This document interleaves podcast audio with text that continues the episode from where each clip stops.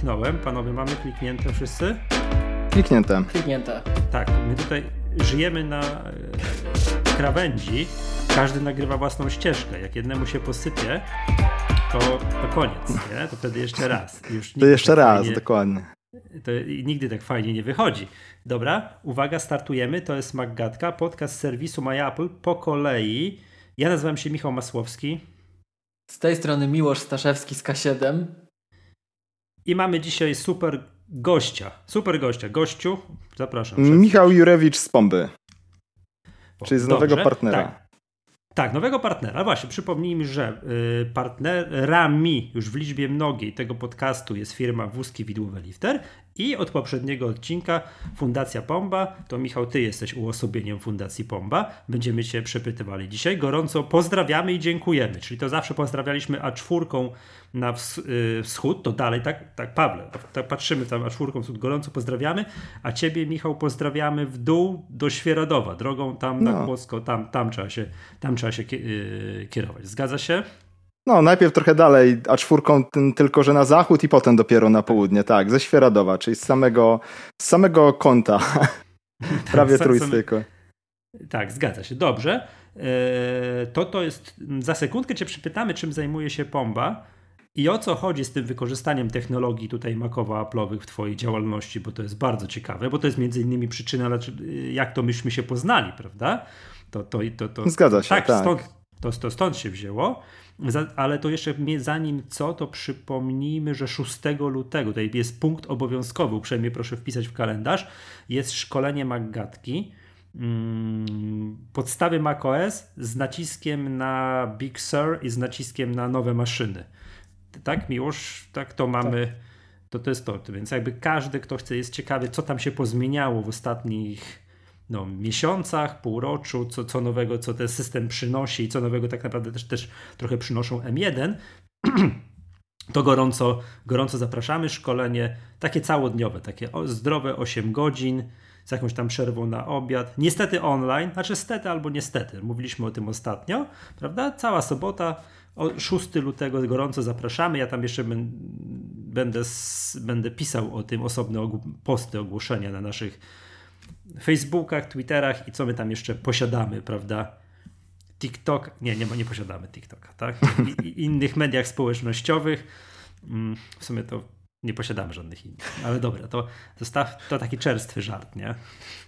Yy, Będę jeszcze, będę jeszcze o tym pisał. 6 lutego gorąco zapraszamy, no bo to wiadomo, nigdy nie wiadomo kiedy, kiedy, kiedy następne, więc to tam jest ciekawe, to bardzo, bardzo serdecznie, to, to teraz jest szansa, tak? Więc czemu stety, no to mówiliśmy, bo to jak ktoś jest ze Stanów Zjednoczonych albo z innej Australii, to też ma szansę wziąć udział w takim szkoleniu, a tak to musiałby lecieć przez pół świata. Ja, ja tego nie wiem, bo my tego nie monitorujemy, ale e, mam prawo podejrzewać tak o, okoliczności innych, że jeden z uczestników, który już się zgłosił co najmniej, to właśnie spoza Polski. Także pozdrawiamy No, o. serdecznie. No tak, więc, no tak patrzę na to, wiesz, no to pandemiczne czasy ludzie się przyzwyczajają, że tego typu rzeczy można powoli robić online.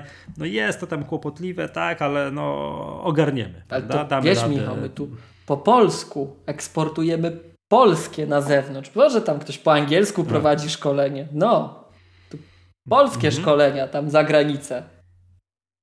Mm? Tak, tak, tak, tak, tak, tak, jak najbardziej. Dobra. To 6 lutego. Zapamiętajcie sobie jeszcze raz, będziemy jeszcze o tym przynajmniej kilka razy informować. Jeszcze chyba coś nagramy do tego 6 lutego, tak? To też chciałem powiedzieć, że to, że mamy właśnie dwóch partnerów, Li- Liftera i Pombę, to motywuje nas Właśnie. do tego, jak, w ogóle drodzy słuchacze, jak my często nagrywamy. Ja sam nie mogę tutaj, sam jestem w szoku, jak to, To dzięki jak, partnerom. jak, jak to... Tak, niedługo mi serialów na Netflixie zabraknie do kącika kulturalnego Maggatki. A, a w ogóle słyszałem dzisiaj, jakiś news mi mignął, że Apple TV Plus y, chyba znowu będzie przedłużone. Dla tych, co to kupowali rok temu, czy tam jakieś sprzęty, to było przedłużone tam z jakieś do lutego, to się to jakoś za chwilę. I chodzi plotka, że przez tą taką, no jakby, no, no co tu dużo mówić, mizerię, mm, no, częstotliwość, częstotliwości pojawiania się nowych materiałów w Apple TV+, o jakimś czerwcu słyszałem. że znowu ma zostać przedłużone, tak? To muszę obejrzeć, widziałem, że drugi, se, y, drugi sezon serialu Dickinson się pojawił, to ja bardzo, to, to, to i oczywiście czekam na zapowiedziany chyba na WWDC ten serial Foundation i to było powiedziane, że początek 2021, no to jesteśmy, to ja się pytam, gdzie jest ten serial, tak, no bo to, nie wiem, czy pamiętacie panowie, ta Apple'owa odpowiedź na Gwiezdne To, Wojny. co ja z Dune'ą pomyliłem? Tak, tak, tak, no, no nie, w ogóle tak, tak. Ja czekam tak, na to tak. też cały czas tutaj. Kiedy się pojawi, go odświeżam, odświeżam i sprawdzam. Zgadza się, no, że Foundation to jest to, co, co no, powinno przyjść jak najszybciej. Ja sobie trailer puszczam teraz na jakiś czas, tak? Bo to po prostu wygląda niesamowicie, nie? Ale miłość, y, ja trochę się nie dziwię, że pomyliłeś, bo jak się klimat jest no, taki... Tak mi się wydawało. W ten deseń, w ten deseń. To jest takie właśnie tam rok, tam kilkadziesiąt tysięcy, tak? I, i tak mi się ten, przynajmniej Duna dzieje się w jakimś takim roku kilkadziesiąt tysięcy, z tego co pamiętam, tak? Tylko, że ta poprzednia Duna, ta z, z lat 80., co wygląda jak nerdowski film na VHS, to wyglądać nie da. Hmm, tak, ale więc ta nowa Duna, no, no, no, zobaczymy, tak? Dobra, też o, o, filmach fajnych pogadamy w kąciku kulturalnym Magatki. W ogóle tutaj ja już się powoli zamykam, bo dzisiaj za całą zawartość merytoryczną odcinka jest odpowiedzialny Michał. Yy, więc wiecie, muszę się nagadać, bo zaraz będę już milczał przez dwie godziny. Yy, no dobra, to przejdźmy, przejdźmy do, do sedna sprawy. Michał, czym zajmuje się Pomba i w ogóle czego to jest skrót Pomba? Okej, okay, to najpierw może od nazwy Pomba.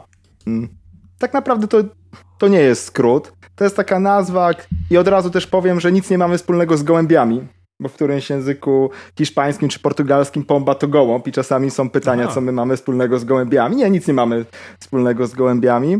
Nazwa się wzięła stąd, że tego typu organizacje, które się zajmują kolarstwem górskim, wspieraniem tego rozwoju, infrastruktury do jazdy na rowerze górskim się nazywają IMBA, DIMP, CZEMBA, no to przyszła i pomba, tak? To bardziej, żeby być fonetycznie podobnym Pumba. do całej reszty europejskiej organizacji. Tak, taka pomiędzy bombą a pumbą, zgadza się, jest bomba.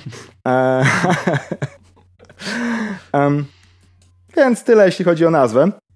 Jeśli chodzi o to, czym się zajmujemy, to tak najogólniej, co zresztą bardzo dobrze przedstawiliście w poprzednim odcinku, wspieraniem rozwoju zrównoważonej jazdy na rowerze, brzmi to strasznie branżowo, ale takie nasze dwie główne działalności mm, Pierwsza, taka bardziej branżowa dla samorządów, nadleśnic, e, ewentualnie jakichś stowarzyszeń innych rowerowych. Pozdrawiam. Są jakieś konsultacje przy... Jak najbardziej. E, no, konsultacje przy tworzeniu nowej infrastruktury rowerowej, czyli po prostu nowych tras rowerowych zazwyczaj, do rowerów górskich, bo to przypominam, że tutaj bardzo działamy w tej niszy rowerów górskich, nie szosowych, nie miejskich, czyli po prostu rowerów górskich, jazdy w terenie, jazdy, jazdy w lesie tym rowerem. Coś, co może być dużo bardziej interesujące dla większości słuchaczy yy, Maggatki, mm, no to jest ta nasza druga odnoga działalności, taka właśnie adresowana dla po prostu rowerzystów górskich. E, czyli szkolenia techniki jazdy, na które oczywiście zapraszamy. Szkolenia techniki jazdy, czyli coś takiego, co jest bardzo popularne no, w przypadku na nartach, że się bierze instruktora i się uczy z instruktorem poprawnej jazdy na nartach. No właśnie czymś takim się zajmujemy, tylko że na rowerach górskich. Jak to, jak to zrobić, żeby móc jeździć pewnie, bezpiecznie, w coraz lepszym terenie, w coraz, na coraz ciekawszych trasach, mm, bo co tu dużo mówić, no jazda na rowerze górskim ma to do siebie, że to jest jeden z najbardziej kontuzyjnych sportów, no i właśnie jeśli zadbamy o tą swoją technikę jazdy i się porządnie nauczymy jeździć, no to wtedy możemy to ryzyko e, zminimalizować i jeździć właśnie pewnie bezpieczniej i, i przede wszystkim dużo, dużo przyjemniej. Mhm. Ja to z kolarstwa szosowego znam, że też mi się wydawało, e, no o co chodzi? Wsiadam na rower, pedałuję, rower jedzie do przodu. Okazuje się, że jak dopiero jak zacząłem chodzić na jakieś grupowe treningi pod okiem doświadczonego trenera, to też dowiedziałem się, że jest coś takiego jak technika jazdy i że to tam jest tyle aspektów, na co trzeba zwracać uwagę, że to procesor się grzeje pod, pod, podczas jazdy. Ale to jest dobrze, bo się człowiek nie nudzi, tak? Natomiast chciałem zapytać o to, mm, o co chodzi z tym wyznaczaniem tras? To nie jest tak, że wsiadam na rower, jadę do lasu i tam, gdzie mnie oczy zaniosą? Czy to jakieś tras, ty mówiłeś, że zajmujecie się wyznaczaniem tras e, w tym kolarstwie górskim? O co? Więc tak, przede, przede wszystkim Polsce mamy bardzo fajną taką sytuację prawną, że rzeczywiście możemy sobie wsiąść na rower i pojechać, gdzie mnie oczy poniosą w lesie. I to jest super. I w wielu miejscach, choćby tak jak tutaj w Świeradowie jest dużo takich naturalnych, starych tras poniemieckich, przedwojennych, po których się bardzo dobrze jedzie rowerem górskim, ale oprócz tego można wybudować takie trasy bardziej przygotowane do jazdy na rowerze górskim, czyli będę mówił na przykładzie Świeradowa, czyli tutaj no, dość blisko z Wrocławia, e, taki kurort turystyczny dla tych nieobeznanych, gdzie leży Świeradów i czym jest. Mm. Było dużo naturalnych tras, ale na przykład były bardzo trudne, więc były mm, trudno dostępne dla osób, które dopiero na przykład zaczynały jeździć na rowerze, więc tutaj gmina postanowiła razem z czeskimi gminami po drugiej stronie granicy zainwestować właśnie takie trasy rowerowe zbudowane od podstaw, czyli po prostu nie było trasy, był sobie las i została wybudowana trasa rowerowa zupełnie od podstaw z założeniami projektowymi trasy rowerowej dla rowerów górskich. I tutaj o danym poziomie trudności, o danych tam y, przeszkodach na trasie, o danej płynności. I wyznaczając taką trasę, no to się bierze te wszystkie y, aspekty z takiej fazy projektowej, koncepcyjnej, czyli dla kogo ma być ta trasa, w jakim ma być terenie i się przygotowuje tak, żeby te założenia były spełnione. I my rzeczywiście się zajmujemy tym przygotowywaniem tego etapu koncepcyjnego, czyli wymyślimy, jaka trasa jest potrzebna w danym miejscu, oraz ewentualnie dokumentacyjnego, czyli tej dokumentacji wykonawczej. Tu od razu powiem, że ostatnio się tym zajmujemy rzadziej, bo kiedyś tego dużo robiliśmy, a od jakiegoś czasu bardziej starannie wybieramy e, naszych klientów, więc to nie jest tak, że się każdy może zgłosić do nas, rzucić pieniądze na stół i my zrobimy, raczej bardzo, bardzo mocno wybieramy e, sobie osoby, czy tam właśnie bardziej instytucje w tym przypadku, z którymi e, chcemy współpracować, bo zawsze nam zależy, żeby ten efekt był możliwie, możliwie jak najlepszy. A do tego jest potrzebny po prostu inwestor, któremu, któremu zależy. Ale już tam wracając do tego tematu, to właśnie te trasy rowerowe specjalnie wybudowane, albo nawet jak nie wybudowane, to wyznaczone na tych trasach, które się do tego nadają, powodują, że no, ta trasa jest po prostu lepsza, przyjemniejsza do jazdy, a też przy okazji mniej obciąża środowisko, bo tak naprawdę nie ma sensu na przykład kierować ruchu turystycznego w jakieś miejsca, które są wrażliwe przyrodniczo, e, tylko właśnie dobierając tą trasę odpowiednie ułożenie, odpowiednie miejsce, można na przykład odciążyć pewne miejsca, które są bardziej wrażliwe i przerzucić ludzi na takich miejsca, które są no, bardziej przystosowane na przykład do większej ilości turystów. Czyli takie Apple'owe podejście z różnych stron.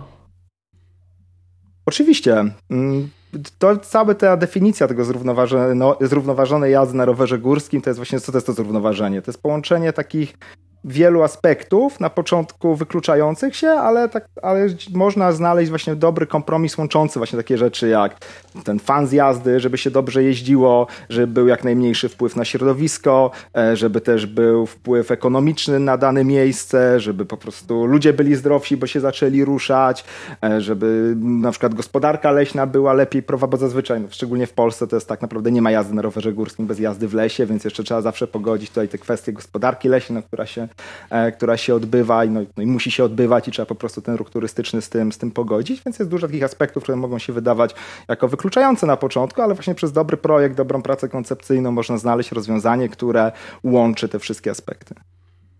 A żebym ja też jeszcze dobrze rozumiał. Czym się różni zwykła ścieżka w lesie od wytyczonej trasy rowerowej?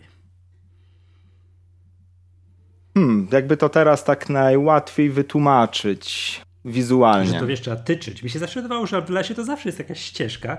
Ja wsiadam na ten rower i jadę tą ścieżką. Zgadza się. Tak... tak, i zgadza się. Tylko teraz zależy. Na trasa, na przykład taka ścieżka, która jest sobie w lesie, może być na przykład drogą, nie być wcale ścieżką. Czyli jest na przykład szeroka, jest jakąś tam sobie drogą leśną. Po drodze leśnej się jeździ nudniej niż na przykład po wąskiej po wąskiej ścieżce. A sobie po prostu trasa w lesie może być też zupełnie prosta i też no, jak się jedzie prosto po, po płaskim, to jest trochę nudno, tak? Jeśli tą trasę wytyczymy w sposób bardziej interesujący, czyli będzie wąska, e, kręta, cały czas góra-dół, lewo-prawo, jest więcej zabawy przy tym, a jednocześnie jest bezpieczniej, bo się więcej dzieje, więc rowerzyści jadą wolniej. Pomimo, że się wszystkim wydaje, że pędzą, że ekstrema, że się nie wiadomo co dzieje, to tak naprawdę jadą bardzo powoli, tylko mają dużo wrażeń rowerzarze im się wydaje, że jest szybko. Czyli ta percepcja prędkości się zmienia. I um, tutaj na przykład, no, myślę, że Michałowi nie muszę mówić, że na szerokich, szybkich drogach, które nawiązują do kolarstwa e, szosowego, na przykład są bardzo groźne wszystkie upadki na rowerze, bez duża prędkość. Na rowerze górskim jest dużo upadków, ale są względnie niegroźne, ponieważ właśnie się dużo dzieje, ludzie są wystraszeni, naturalnie jadą wolniej i nawet jak się gdzieś tam wywrócą, no to nic się wielkiego nie dzieje, wstają, jadą, e, jadą dalej. Więc na przykład bardzo często te trasy specjalnie zaprojektowane są też bezpieczniejsze w danym, w danym, w danym okay. miejscu, bo e, kontrolują prędkość rowerzystów, kontrolują też erozję, na przykład trasy takie naturalne, które sobie istnieją, na przykład często są bardzo strome, więc łapią wodę, więc są podatne, jeśli jak będzie tam się dużo osób przemieszczać na rowerze, podatne właśnie na łapanie wody, a woda to erozja, jak erozja to się niszczy, potem jest sedymentacja cieków wodnych i tak dalej, i tak dalej, e, więc odpowiednio wytyczając trasę właśnie trochę łagodniej, w bardziej pofalowany sposób można tych, tych te problemy no, zminimalizować albo albo całkiem ich uniknąć. Poza tym też nie jest tak, że wszędzie jest jakaś ścieżka w lesie. Na przykład są takie miejsca jak e, Góry Kaczawskie, w których robiliśmy tam jeden z naszych pierwszych projektów, pierwszych realizacji, e, które no, są bardzo malownicze, bardzo ciekawe. Mm, a tak naprawdę takich tras, gdzie można było fajnie pojeździć rowerem górskim, nie jest to po prostu droga szutrowa, była bardzo, bardzo, bardzo mało, żeby po prostu drogi szutrowe i krzaki. I powstały tam takie cztery sieci tras bardzo blisko siebie, nie tak zupełnie połączone, ale po prostu każda tam miejscowość ma swoją, e, swoją mikrosieć, które razem tworzą takie jeden kompleks kaczawskich ścieżek i w ogóle jest po prostu gdzie jeździć, a wcześniej nie było. Mhm. Mhm. A to jak ten kolarz ma się dowiedzieć, jak staje gdzieś tam, nie wiem, to, to, to się później jakoś dokumentuje, nanosi gdzieś w jakichś mapach? Skąd on się dowiaduje, że tu jest właśnie jakaś taka trasa rowerowa? To tak, chociaż to, no, to no tak naprawdę zależy wszystko od miejsca, gdzie to powstaje. Mm. Są mhm. projekty takie jak w Świeradowie, gdzie jest to po prostu jeden z głównych produktów turystycznych. No i po prostu trasy mhm. powstały, e, są oznaczone no, słupki oznaczenia, mapy w jakichś tam miejscach startowych. No i oczywiście przez ostatnią dekadę każdej telewizji śniadaniowej co najmniej trzy razy w roku, materiały, tam i nadleśnictwo, i gmina i po prostu jest duży w tym marketing, no i stąd ludzie wiedzą, przyjeżdżają jako do produktu, jako do produktu turystycznego. Są też miejsca, które tworzą tego typu trasy po prostu dla lokalesów, tak, dla dla osób mieszkających w danym miejscu. Nie jest to wtedy produkt turystyczny, ale jest to po prostu kwestia rozruszania osób, które sobie mieszkają w danym, w danym miejscu i wtedy nie ma za tym jakiejś wielkiej promocji czy czegoś. No po prostu miejscowi widzą, jeżdżą. I, no a tam tyle. w twoich okolicach, bo powiedziałeś, że to jest produkt, że tam ludzie przyjeżdżają. Rozumiem, że ludzie do Świeradowa przyjeżdżają, żeby pojeździć na rowerze górskim. Tak, i to jest główny produkt turystyczny e, obecnie. W liczbach, w liczbach na pewno. Wiem, że e, może się, możemy się kojarzyć na przykład z kurortem takim uzdrowiskowym, leciwymi Niemcami z, i tak dalej w sanatorium. I rzeczywiście no, to był kiedyś główny produkt Świeradowa ale kiedy, 10 lat, 2009 rok pierwsze trasy rowerowe, to się wszystko zmieniło te, od tamtego czasu i właśnie bardzo mocno się nastawiliśmy na te e, sport, rekreację i ten produkt rowerowy jest tutaj główny. Widzę miło, że tutaj wizja dancingów w zdrowisku się bardzo rozbawiła. tak, tak właśnie. Że jak to ma sprzedawać, nadzieję, to... że, że nie zabiliście e, rynku dancingów. I, nie, dancingi cały czas są. Okay. Alpen, Jazz, Alpen Jazz cały czas leci w Świeradowie, to, to się nie zmieniło, ale rzeczywiście już nie jest tak jak kilka lat temu, że najpierw wielkie napisy po niemiecku, a pod spodem małe po polsku, teraz się to trochę wyrównało. Mhm. Dobra. Do, przyznam się, jeszcze nie byłem świadomy, że w ogóle takie No nie, teraz sobie powoli tak wiesz... Yy uświadamiam, że faktycznie jak idę czasami jakąś górską, tam nie wiem, szlakiem turystycznym gdzieś tam na Śnieżkę, to raz na jakiś czas mi to przecina, że tutaj właśnie rower namalowany i gdzieś tam w prawo albo w lewo, że jest wyznaczona właśnie trasa do kolarstwa górskiego, tak? A to tam w okolicach. Śnieżki nie powinno akurat, ale okej. Okay. Chyba, że po czeskiej stronie być może być na asfalt. No, może coś pomyliłem, może gdzieś indziej. Mhm. O nie, o, na Ślęży na bank jest. Na Ślęży tak, jest na bank. To... Na Ślęży jest tego bardzo, bardzo dużo i w przeróżnym rodzaju i, no, i jest to bardzo, bardzo popularne. Okej, okej, okej, okej. A przynajmniej odbywają się na takich trasach wyścigi? Czasami tak, czasami nie. To jest, to nie, ma, nie ma reguły. To jest, nadal, to jest nadal ścieżka w lesie, która jest w jakiś tam sposób zarządzana albo przez daną gminę, albo przez las i e, to już po prostu zależy tutaj od gestii takiej no, organizacji zarządzającej. A użyłeś słowa zarządzana, czy nie wiem, że ktoś to utrzymuje, nie wiem, że jak się nie wiem, drzewo zawali na to, to tam trzeba posprzątać, tak, że to jest już, jak raz została wytyczona, to ktoś pilnuje, żeby to było w jakimś tam należytym stanie, tak? Tak naprawdę jak, jak zawsze, no, ścieżki w lesie. W Polsce, w Polsce mamy to szczęście, że mamy te lasy państwowe i pomimo, że może tak ogólnie nie mają najle, naj, najlepszego PR-u, e, to tak naprawdę lasy państwowe to jest naprawdę bardzo dobrze działająca instytucja na tle europejskich mhm. i e, jeśli jest jakaś infrastruktura turystyczna w lasach państwowych, to jest ona utrzymywana i to zarówno e, rowerowa, jak i piesza. Owszem, wiadomo, że są różne sytuacje i czasami po jakichś ścinkach na przykład będzie przez jakiś tam czas zniszczona albo trochę zmieni charakter, ale zazwyczaj właśnie jeśli to jest na terenach leśnych, to nadleśnictwo się zajmuje takim stałym utrzymaniem, ewentualnie gmina, która na przykład dzierżawi od nadleśnictwa teren. No dobra, tu już wchodzę tak naprawdę w nieistotne, nieistotne szczegóły, ale tak zawsze ktoś to jakoś e, utrzymuje. Tak każdą inną mhm infrastrukturę taką turystyczną. Mhm.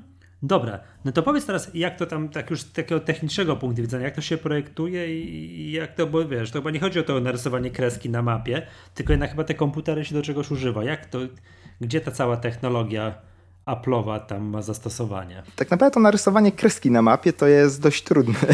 To jest ja dość, trudny, dość trudny etap, tak? I... Przepraszam, jak się patrzy na mapę, na mapę Australii i jak tam zostały e, te podzielone, wiesz, na różnego rodzaju regiony, to mi się wydaje, że to było proste. Ktoś wziął, przyłożył linijkę do mapy i pociągnął kreskę. Nie? W tej skali pewnie to było. To się podejrzewam, że rzeczywiście tak, tak. Mogło, mm, tak mogło wyglądać. Właśnie skąd skąd tutaj ten nasz, to, że postawiliśmy w naszej organizacji w Pombie tutaj to wykorzystanie Apple'owych, Apple'owych urządzeń, bo tak naprawdę Pomp, kiedy Pomba zaczynała swoją działalność, e, tutaj oczywiście w Pombie nie jestem tylko ja sam, tylko jest, są tak, trzy osoby, które tutaj działają, nazwijmy to na pełny etat i są tym głównym teamem operacyjnym. Oprócz mnie jest jeszcze Agnieszka i Maciek, zwany najczęściej Pająkiem. Oprócz tego tam jeszcze kilka dodatkowych osób, które działają przy różnych e, projektach. To pozdrawiamy. I jak się Pomba... Oczywiście. Gorąco. Ja to... I i jak zaczynaliśmy działać jako Pomba, to mniej więcej w tym samym czasie mm, dostałem pierwszego iPada, więc hmm. to przechodzenie na Apple'owe urządzenia było mniej więcej od początku właśnie istnienia Pomby, najpierw u mnie prywatnie, a potem do całej, przychodziło to do całej organizacji. I do czego wykorzystałem? Który to był e, iPad? Od drugiego, jakoś chwilę, chwilę po premierze od, y, od drugiego, od drugiego iPada. Czyli, Nie było to... To był chyba, przepraszam, to był chyba najdłużej żyjący iPad, tak utrzymywany przez Apple, że chodziło o programowanie, wszystko. I, I tak pierwszy dostępny normalnie w Polsce, bo jedynkę otrzymaliśmy pod koniec jej życia, jeśli dobrze pamiętam. Ten, który ja dostałem, tak był ze Stanów, więc, e, więc nie wiem. To było tak, że to było tak, że znajomi rodziców po prostu przyjeżdżali do Polski i przywieźli w prezencie mm, iPady. To było pierwsze urządzenie Apple'owe, jakie no, było w domu mhm. i pierwszy taki kontakt rzeczywiście jako urządzenie w domu, bo wcześniej zaczynałem na Macach G4 no, na pracowni w szkole. Okay. Bo mieliśmy to o. szczęście, że mieliśmy pracownię w szkole na, na G4. To, czekaj, to już był macOS 10, czy to jeszcze były dramaty wcześniej? Nie wydaje mi się. Nie wydaje mi się. To, to, bo dawno to było. Nie aż tak dawno pewnie w waszej skali, ale tamte, ale pracownia w szkole, ale nawet w mojej już było to dość dawno temu, więc aż tak dobrze nie pamiętam, czy to był OS 10 czy nie, ale raczej nie, bo patrząc jak to tak sobie przypominam, jak wyglądało to archaicznie i że jeszcze był odpowiednik Painta w nim, to raczej to nie było OS, OS 10 było to ciekawe, że mieliśmy dwie pracownie w szkole, jedną po prostu na zwykłych PC-tach, a drugą na, na Macach. I tam wybier idąc no, na, na, informatykę na początku roku można było sobie wybrać, w której, w której się pracowni będzie miało zajęcia. I oczywiście e, zdecydowana większość, bo jakieś tam gierki lepiej chodziły oczywiście na PC, więc prawie wszyscy poszli na PC, ale ja jeszcze pamiętam, jak mi ojciec opowiadał po powrocie ze Stanu właśnie gdzieś tam jak pierwszy komputer pojawił się w domu, no okej, okay, że w domu jest jakiś tam PC, ale że prawdziwym świecie profesjonaliści to tylko na makach pracują, że porządna robota to tylko się na makach dzieje, że pecety to tam jakiś paździerz, e, który po prostu jest, bo jest tani. No więc wychowany, więc No, więc wychowany po prostu jak trzeba. Jak był wybór, to oczywiście na te G4, na iMaki, to był wtedy mój pierwszy kontakt z Apple'owym sprzętem, no ale w szkole doraźnie. Ten, ten iPad, x lat później, e, iPad 2, no to był ten pierwszy w domu, który tak naprawdę no, był tym magicznym urządzeniem i potem przez ten efekt halo właśnie iPada, a nie iPhone'a poszła migracja w całą resztę urządzeń. Magiczne urządzenie. Potem każde kolejne cenie. nie mogło dorównać. Tak? Tak. Tak ponoć było. Okej, okay, niech, niech, to, niech tak będzie. Mm. I od tego iPada się zaczęło, tak? Bo jak wracając tutaj do projektowania tych tras e, rowerowych, mhm. to mm, coś, co zajmuje najwięcej czasu, to jest zbieranie informacji w terenie. Czyli jak gdzieś wiemy, że gdzieś na jakimś obszarze ma powstać, ma powstać trasa mm, rowerowa, no to najpierw się zaczyna inwentaryzacja terenu, tak? Musimy po prostu ocenić e, czy ten teren się nadaje, e, jeśli w jakieś, jakieś miejsce się bardziej nadaje, w jakimś mniej, punkty kontrolne, gdzie dojechać, co omijać, no to trzeba po prostu wszystko przejść, przejechać i, i wprowadzić, tak, zebrać, Czyli jeździ, e, zebrać dane. tam pojeździć na rowerach. Z grubsza tak, a potem połazić po krzakach. Tak. Najpierw rekonesans pojeździć na rowerach, a potem łazić, łazić przez krzaki. Owszem, dużo można zrobić tutaj z zabiórka e, na Macu, mając po prostu model, jakąś chmurę LIDAR e, ściągniętą i można sobie oczywiście no, za biurka e, policzyć wysokość, gęstość drzewostanu, numeryczny model terenu i, i, dużo mieć tak naprawdę informacji e, o. tutaj bezpośrednio na, na, na, mapie, nie wychodząc w teren, co nie zmienia mów, faktu... Brzmi, od, brzmi odpowiednio geekowato, tak śmiało, bo to, to ten podcast. Już jesteśmy w dobrym momencie. No. no. Tak, jesteśmy, jesteśmy zdecydowanie w dobrym momencie. Mm, I tutaj rzeczywiście Mac jest spoko do tych wszystkich y, gisowych tematów, ponieważ ten cały ekosystem gisowy jest taki no rozdrobniony. Jedna część jest zamknięta w ogóle w jakimś historycznym oprogramowaniu e, ArcGIS na Windowsie. E, potem druga rzecz, taka bardziej open source'owa, mm, jest z kolei typowo Unixowa, w jakieś w ogóle command line'y, straszliwe e, takie no, niskopoziomowe rzeczy. Mm, potem gdzieś jest jeszcze po środku jednego i drugiego nadal open source'owy e, QGIS, który jest takim no, interfejsem do, tej, do tych wszystkich narzędzi, które są no, takie z terminala tekstowe, tekstowe. No i właśnie to fajnie na Macu można było połączyć. W pewnym momencie oczywiście tak, pracowali, tak pracowaliśmy, głównie ja się akurat tym zajmowałem, więc ja pracowałem, że dwie maszyny wirtualne z Windowsem, z jakimś ArcGIS, ArcGIS Pro, potem jakieś cztery czy trzy też maszyny wirtualne z różnymi wersjami QGISa i plus jeszcze właśnie te wszystkie narzędzia takie no bezpośrednio z terminala, z wiersza, z wiersza poleceń.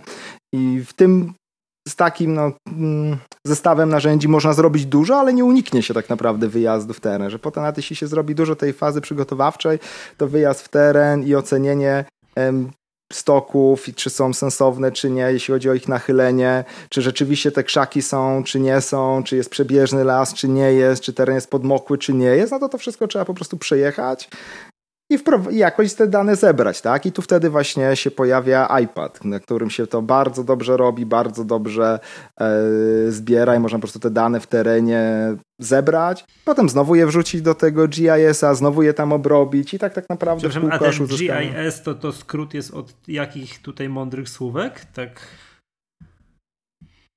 Mm, o, to jest dobre, to jest dobre pytanie, bo czy to jest Geographic Information System? Chyba tak. Powiem ci, że to tak wiesz, na wyrywki od razu, dokładne rozwinienie to, to, GIS. domyśliłem się branżowy slang tak, i to się do GIS-a, później, później powiedziałeś po angielsku GIS-a, tak. wrzuci, wrzuca coś, to, e, czyli, o tak, właśnie, czyli okay. Tak, Geographic do, Information System, czyli system informacji geograficznej, czyli tak naprawdę to, co ludzie często nazywają mhm. coś jak GPS, tak, czyli na przykład y, no głupie mapy na, na iOSie, to jest też pewien mhm pewien okay. rodzaj oprogramowania GIS. Tak, tak, tak, tak naprawdę. Dobra, i masz tego GIS na tym iPadzie w tym terenie, tak? No tak, w, różnej, okay. w różnych formach, w mhm. różnych aplikacjach, które jest bardzo duży wybór i niektóre są e, już naprawdę bardzo rozbudowane, umożliwiające no, na robienie poważnych rzeczy bezpośrednio na, na iPadzie. Mhm. No i tak sobie łazimy, wybieramy te miejsca, oceniamy. Potem następuje ocena tego, gdzie tą trasę robimy. I potem przechodzimy po wyznaczeniu właśnie już korzystając z tego numerycznego modelu terenu. E, wyznaczamy to sobie najpierw siedząc e, za komputerem ten przebieg na mapie i potem idziemy już tym gotowym śladem e, w teren, robiąc dokładne pomiary czy rzeczywiście nie wpadamy na jakąś przysłowiową minę w jakieś krzaki, bagno i tak dalej.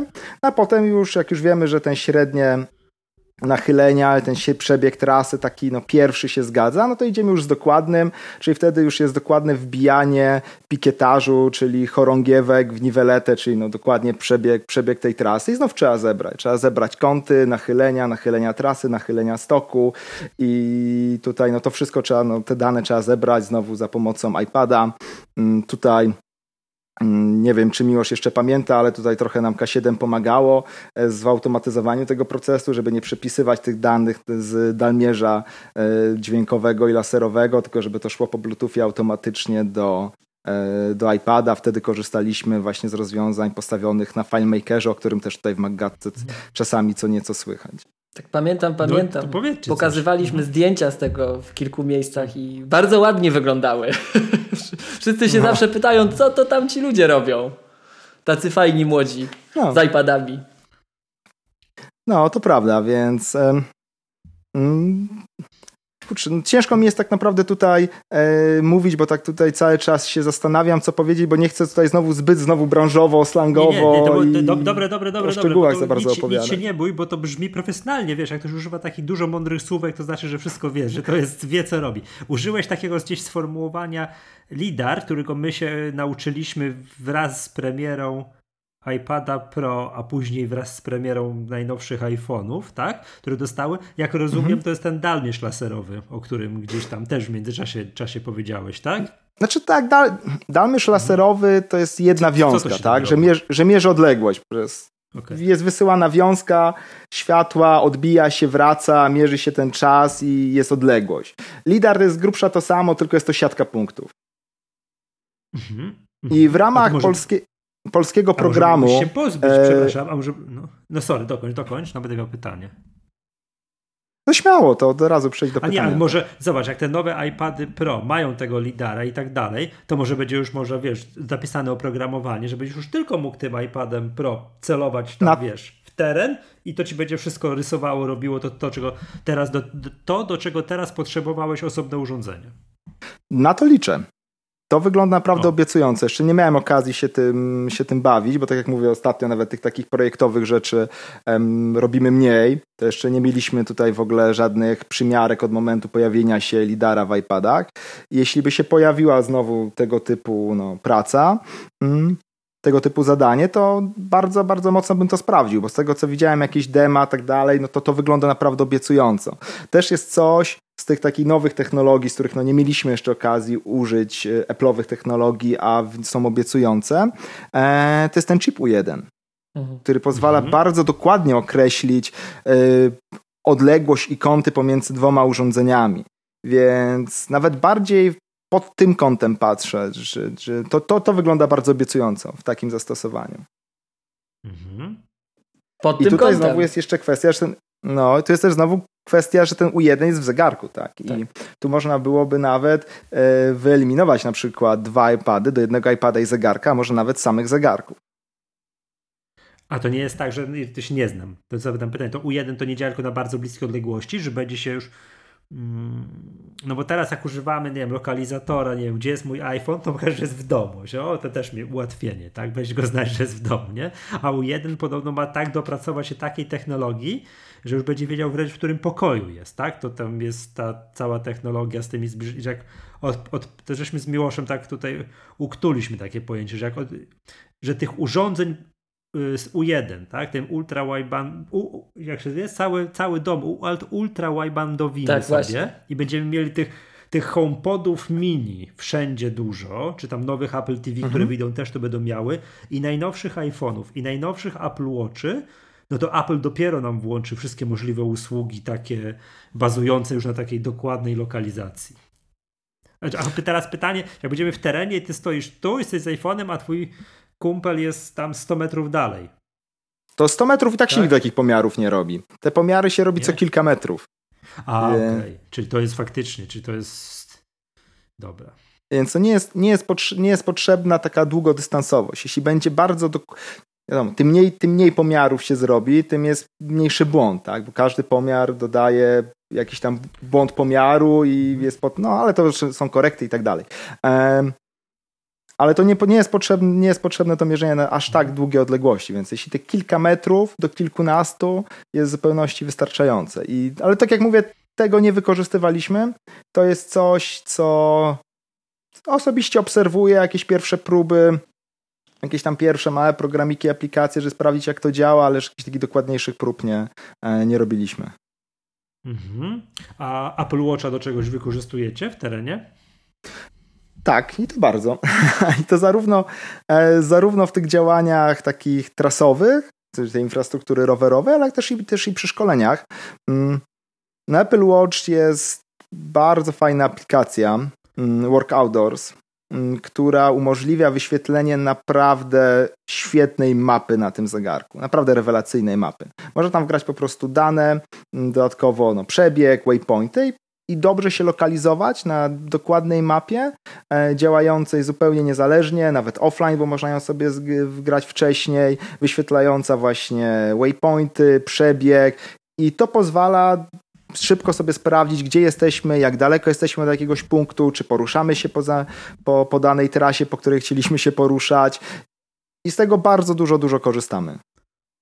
Mhm. Czyli jak jesteś w terenie i tym jedziesz tym rowerem i tak dalej, i tam wszystko sobie sprawdzasz, kontrolujesz, to rozumiem, że głównie zegarek patrzysz gdzie, co, jak, a nie na, nie wiem, telefon, iPad czy Tak, tam... oczywiście. Tak? I to zarówno do takiej jazdy, nazwijmy to bardziej zawodowej, czyli właśnie jakieś rekonesanse przy trasach, czy rekonesanse podszkolenia techniki jazdy, jak na przykład planujemy nową trasę yy, podszkolenia techniki jazdy, czy też prywatnie, jak na przykład sobie po prostu jeździmy w nowym terenie, no to tylko i wyłącznie na zegarku. Telefonu praktycznie mhm. nie, nie trzeba wtedy wyciągać. To jest niesamowicie wygodne, bo jest szybkie, tak? To jest, szczególnie, że na tym rowerze górskim jak jeździmy, no to jest dużo tych skrzyżowań, bo jest dużo małych ścieżek. I na przykład jak musimy skręcić w jakąś ścieżkę zarośniętą szerokości 30 cm w terenie, w którym nigdy nie byliśmy, to wtedy telefon by trzeba było albo cały czas na niego patrzeć, no to wtedy nie da rady jechać. Tak jak na szosie możemy sobie jechać i patrzeć w telefon, w terenie jest to praktycznie niewykonalne.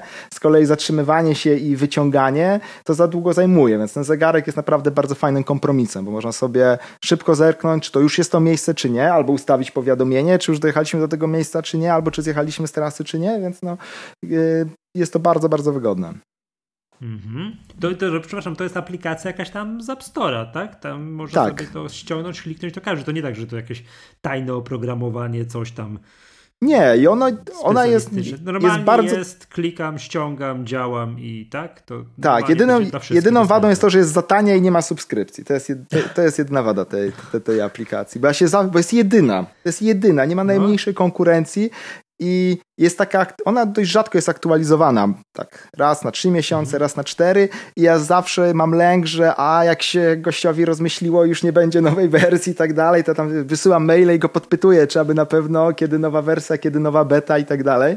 Zresztą za niedługo będzie nowa wersja mm, która, która wyjdzie, więc y, nawet jak teraz się ściągnie, to jest spore ulepszenie y, zaplanowane, które będzie niedługo opublikowane, bo jestem tam zapisany do bety tej aplikacji.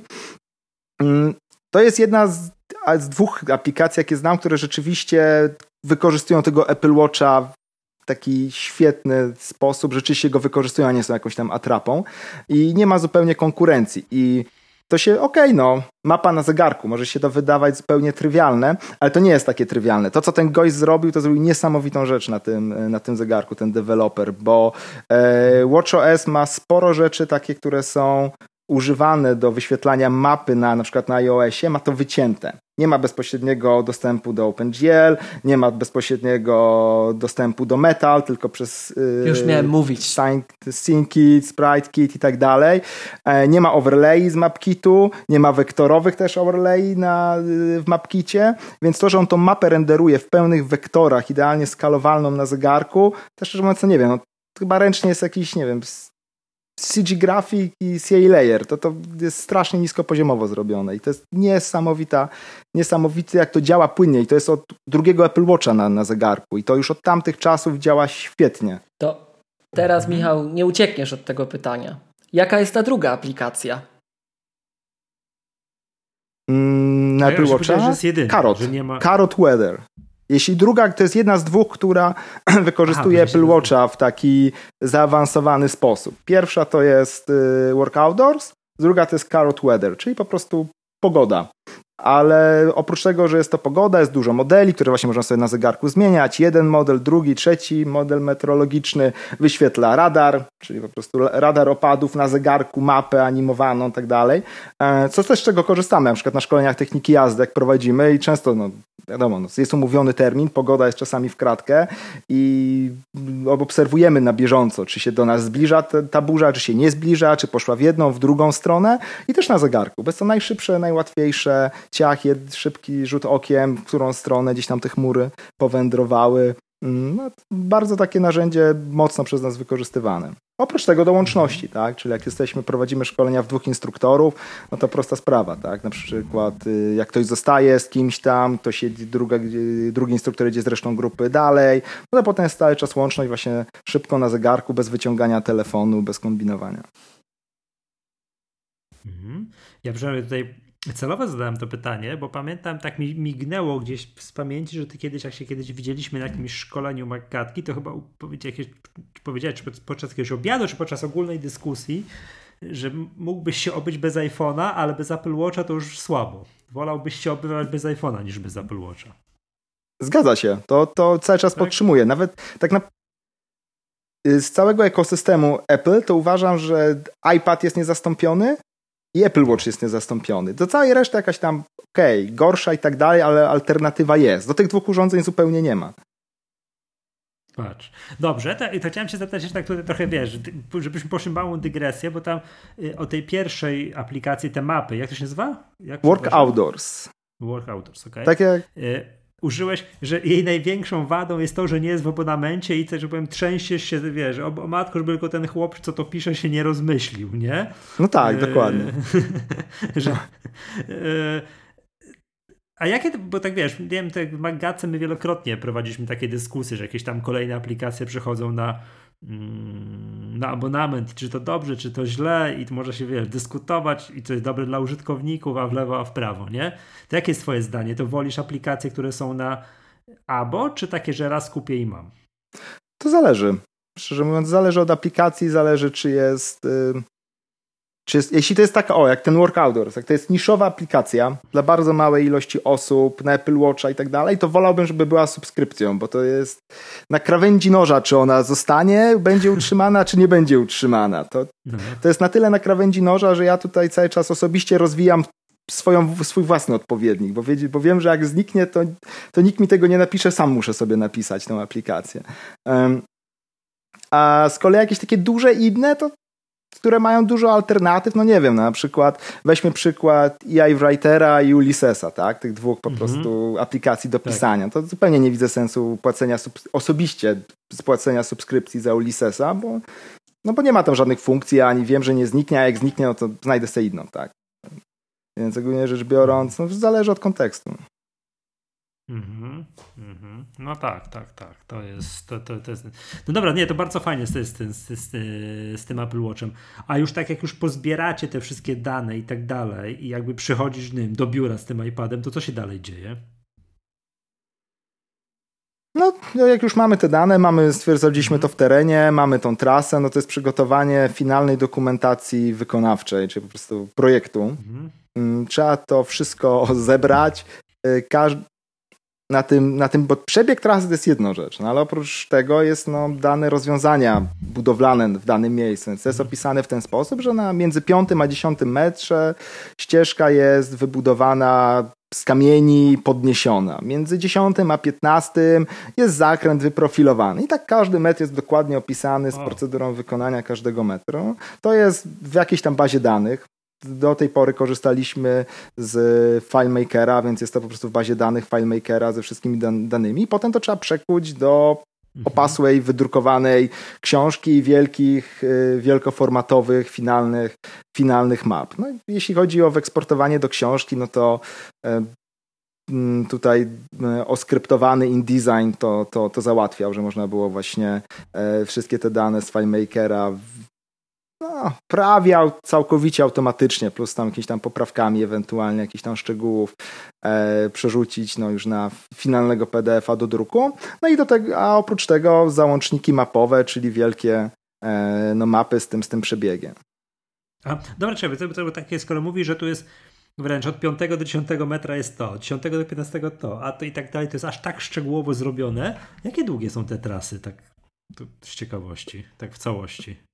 No, na, na, przykład takie projekty, które robiliśmy, no to zazwyczaj było od 30 do 50 kilometrów projektowe.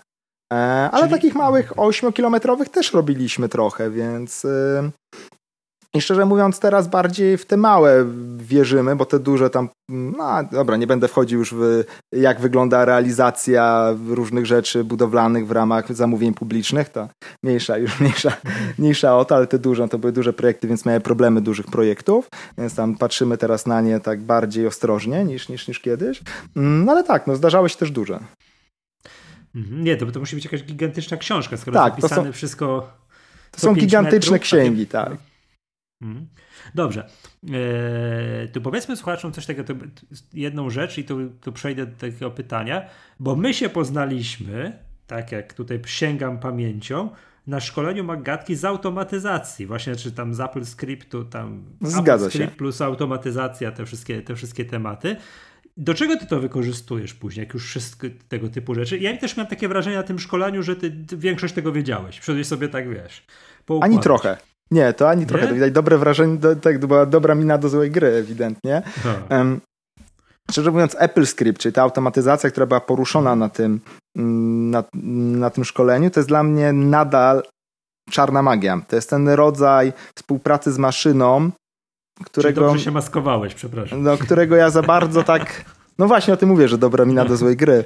E, no właśnie z tym, z, te, z tym Apple Scriptem mam, mam trochę zawsze problemu, więc go owszem, go, go znam do tyle co muszę. Czy na przykład jak ten InDesign korzystał z jakichś gotowych no skryptów, właśnie. wtyczek i trzeba było je tam, one się opierały w dużym skrócie o, o, Apple Script i trzeba było gdzieś tam coś zmodyfikować, coś zmienić czy coś, no to, no to tyle, ale żeby tak po prostu od siebie, od, od zera wyciągnąć, no to, to, to nie. To nie, to nie jestem aż tak, e, aż tak biegły, ale rzeczywiście czasami trzeba było trochę tym, e, tym, tym, tym pokleić ale nie jestem miłośnikiem tej, e, tej, tej, tej technologii, nie dlatego, że ma słabe możliwości, tylko dlatego, że po prostu sam koncept tego takiego pisania słownikowego, jak po angielsku, jest dla mnie osobiście taki trochę obcy, tak jak całe te programowanie obiektowe, to też jest dla mnie jakieś takie niepojęte.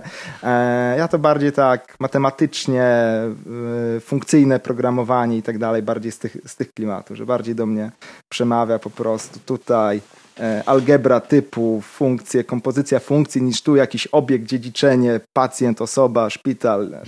Te, takie, jak te przykłady z książek o obiektowym programowaniu. No i właśnie dlatego z tym Apple Script, przez to, że on tak się dąży do ludzi takim zwykłym językiem, to to, to on po prostu y, ciężko mi jest go tak sobie płynnie używać. No nie jest jakby ta konwencja, w której się dobrze czuję. To przypomnijmy, że obecnie wspieranym też drugim językiem dla Open Scripting Architecture jest JavaScript. Tak oficjalnie, bo jakbyśmy spojrzeli na projekty środowiskowe, to i Swifta znajdziemy i inne, ale. Mhm. Ale AppleScript jest wszędzie. Jeżeli szukasz, to, to AppleScript. To AppleScript. No tak, dokładnie. Mhm. Dobra, dobra, dobra. Okej. Okay. Michał, ale to jeszcze, e, jak zapatrujesz się na zmianę, że Maki, że Maki przechodzą na M1? Znaczy M1, na Apple Silicon, tam M1, M2, czy jak się te procesory będą nazywały? Znaczy, to jest tak, jak się kiedyś mówiło o tym, jak, jaka będzie przyszłość Maków, ja miałem takie nadzieję, że Maki zostaną obcięte i w ogóle ich nie będzie w ofercie. Akysz, akysz, o, ale żeś... Przepraszam, przepraszam, słabo cię słychać. No. Że ja zawsze twierdziłem, że szczerze mówiąc, jakby iPad dostał Dockera, wirtualizację, to właściwie co więcej potrzebne. Mały, wydajny. Miłosz, Przepraszam, miło, szukaliśmy użytkownika Watch Only. No proszę bardzo, jest, znalazł się. Ja Ja zawsze myślałem, że przecież taki iPad to jest idealny serwer w ogóle. Jakby po prostu miał parę, parę możliwości dostępnych, to wydajność za VAT, wydajność za, za dolara przysłowiowego jest w ogóle nieporównywalna. I, i to zawsze to kusiło. I to, I to, co się teraz dzieje, to jest właśnie to tak naprawdę, o czym, o czym myślałem, bo tak Max M1 to to nie jest nic innego jak iPad, na który można odpalić Dockera, zwirtualizować i, i ma klawiaturę po prostu. Więc tak naprawdę to, co się teraz wydarzyło, to jest no, trochę inaczej nazwane, mniej może tak e, dramatycznie, ale to jest dokładnie to, na co liczyłem, więc tutaj bardzo, bardzo pozytywnie na to, na to patrzę. Ma tego Apple Scripta, ma tego Unixa, hej! No, dokładnie, wszystko, wszystko ma bez tych wad poprzedniej architektury. Mhm, mhm.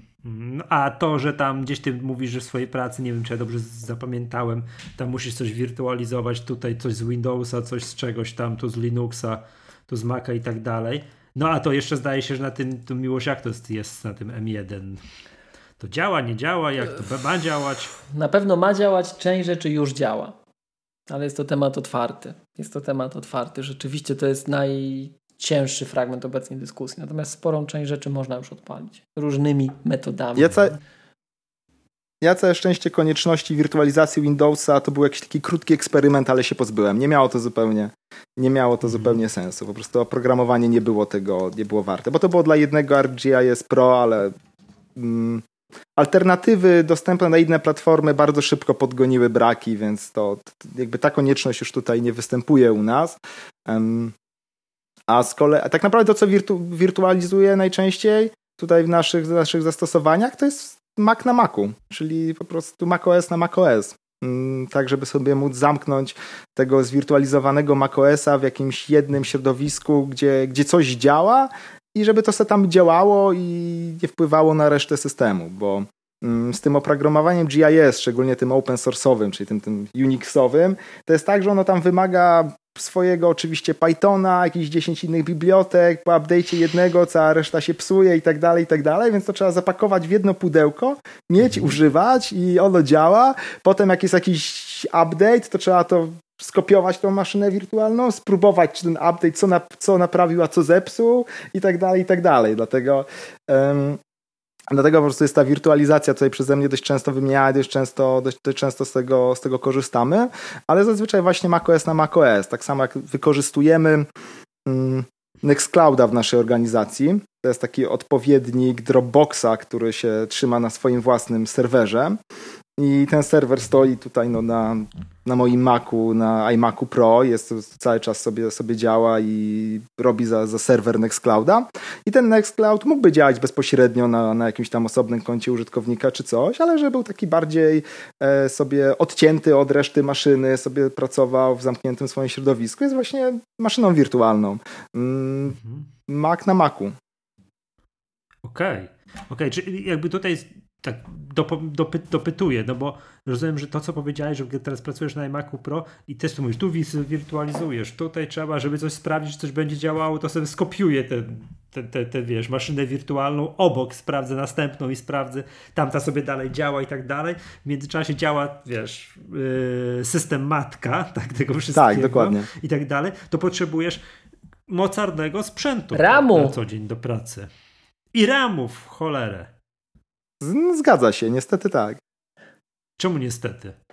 No, jakbym, może, jakbym nie musiał tego potrzebować tyle ramu, to byłoby taniej, tak? To wiesz, to z tym iPadem możesz mieć problem, bo już powiem ci, jak wszystko się nagle, wiesz, przestaną produkować Maki i spełni się twoja wizja, tylko wszystko na iPadzie. Nie no, a kysz, a kysz, znaczy nie podpowiadajmy przykład... nawet takich rzeczy, umówmy się. No. Nie no, teraz to idzie w tą stronę, ale weźmy, na przykład się często mówi, mm, że na razie dla tych takich zastosowań, części zastosowań profesjonalnych, na przykład obecnie dostępne te Maki na M1 nie są dobre, bo mają za mało RAMu, tak? tak. Mają 16 mhm. GB.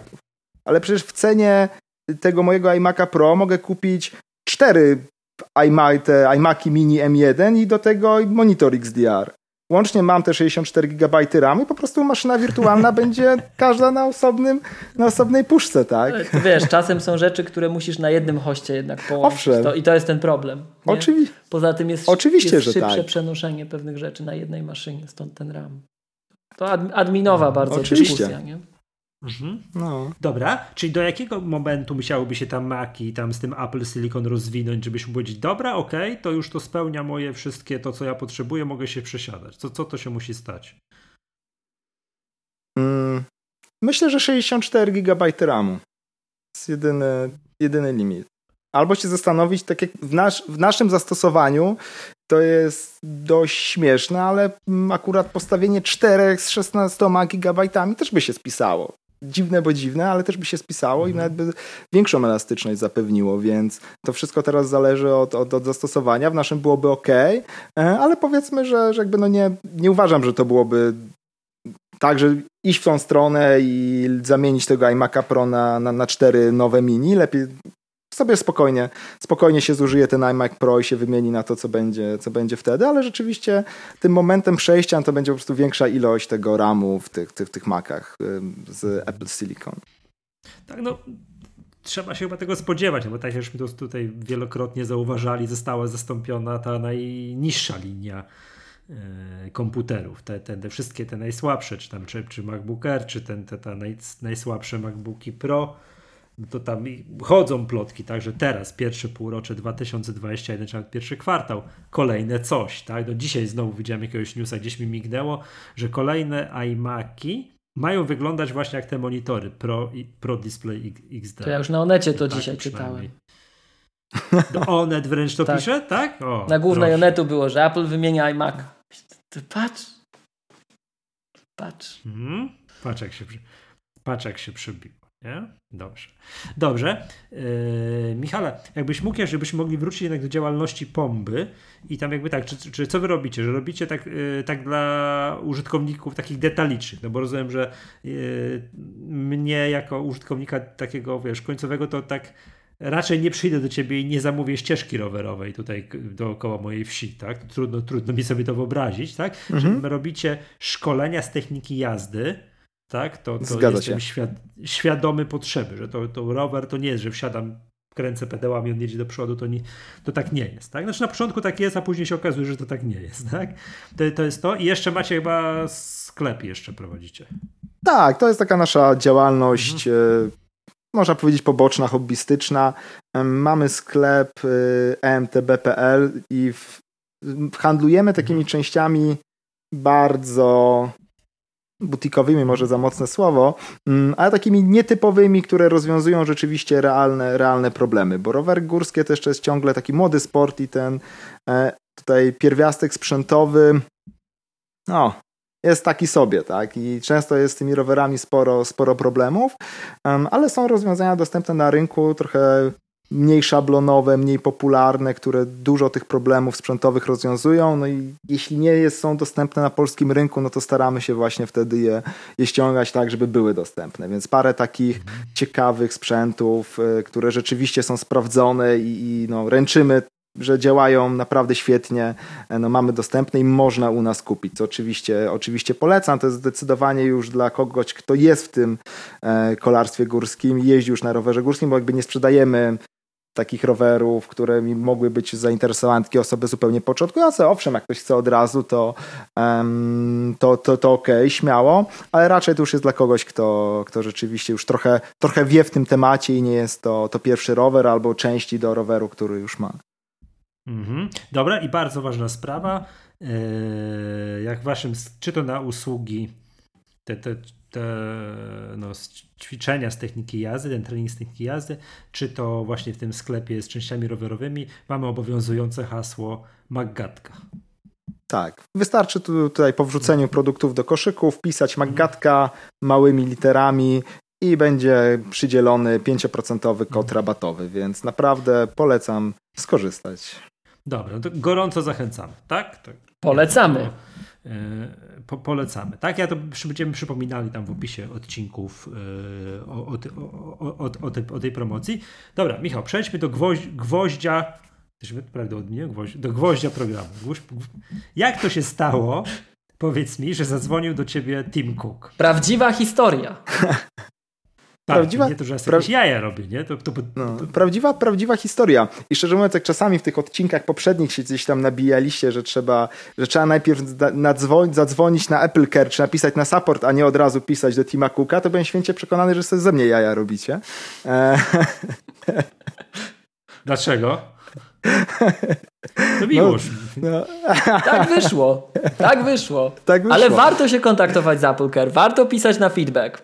To działa. Oczywiście, że tak. I cała historia tego właśnie jest taka, że paradoksalnie to był któryś z y, macOS, który był uważany za bardzo stabilny. High Sierra? Sierra albo High Sierra. Mojave? Tak. Jakiś z tych tak, to był z takich tych bardzo stabilnych i takich, które uważane były za solidne. Ja miałem z nim najwięcej problemów. A propos bo tam i systemowy RAID, i narzędzia dyskowe, jajk. No tam wal, straszna walka była, żeby, e, żeby wszystko e, utrzymać przy życiu. I jedno, jeden z tych elementów e, to był iCloud. I miałem ten problem, że takie foldery wrzucone do iCloud Drive, ale nie takie, co sobie tworzą aplikacje, że tam ściągamy aplikację, ona sobie tworzy swój folder, tylko takie aplikacje, które są no, wrzucone samemu, się dorzuci nowy folder, albo jest utworzony przez system biurko i dokumenty. I to się za licho nie synchronizowało. Po prostu totalnie Mac sobie żył w swoim własnym trybie, w ogóle się to nie synchronizowało ani z iPadem, ani z iPhone'em, ani nigdzie, mm, nigdzie Podpowiem, indziej. że to do, do dzisiaj tak potrafi różnie działać. Mm, to nie, to, to, od tamtej pory to już, już działa bardzo dobrze.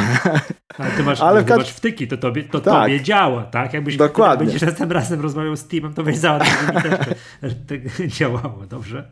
No dobra, przepraszam, no. Mów, no. No i, no i był właśnie ten problem. Ja to oczywiście na Apple Care zadzwoniłem i tam oczywiście, jak to zawsze, zebrać logi, coś tam, zajmą się sprawą, standardowo, za dwa tygodnie tam się odezwą, za dwa tygodnie się do nich dzwonię, zebrać logi kolejny raz, odezwą się, za miesiąc znowu do nich dzwonię i tak kilk, no, trzy miesiące to trwało, takie dzwonienie.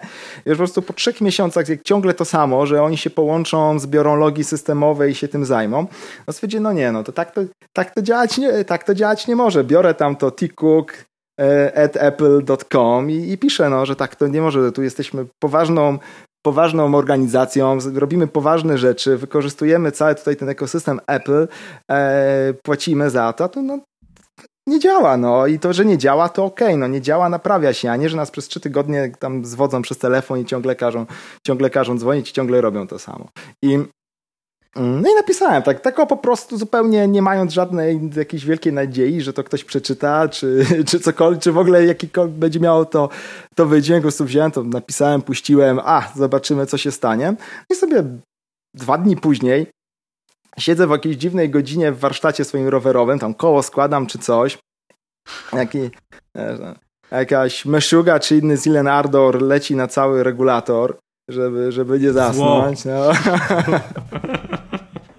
I dzwoni telefon, no to od, z dziwnego jakiegoś numeru, tam nie, nie do końca sprawdziłem z jakiego kraju czy coś, no ale odbieram, przedstawiam się, a tam z drugiej strony Tim Cook mówi, że dostał, że dostał maila, że, że rzeczywiście tutaj y, zajmie się, że przekaże sprawę do swojego prywatnego asystenta, jakiś tam asystent, który to będzie nadzorował i on będzie też oczywiście osobiście to nadzorował i no i przekazał no właściwie takie 3-4 zdania, że przekazuje sprawę. Potem sprawę przejął ten jego asystent, który wytłumaczył.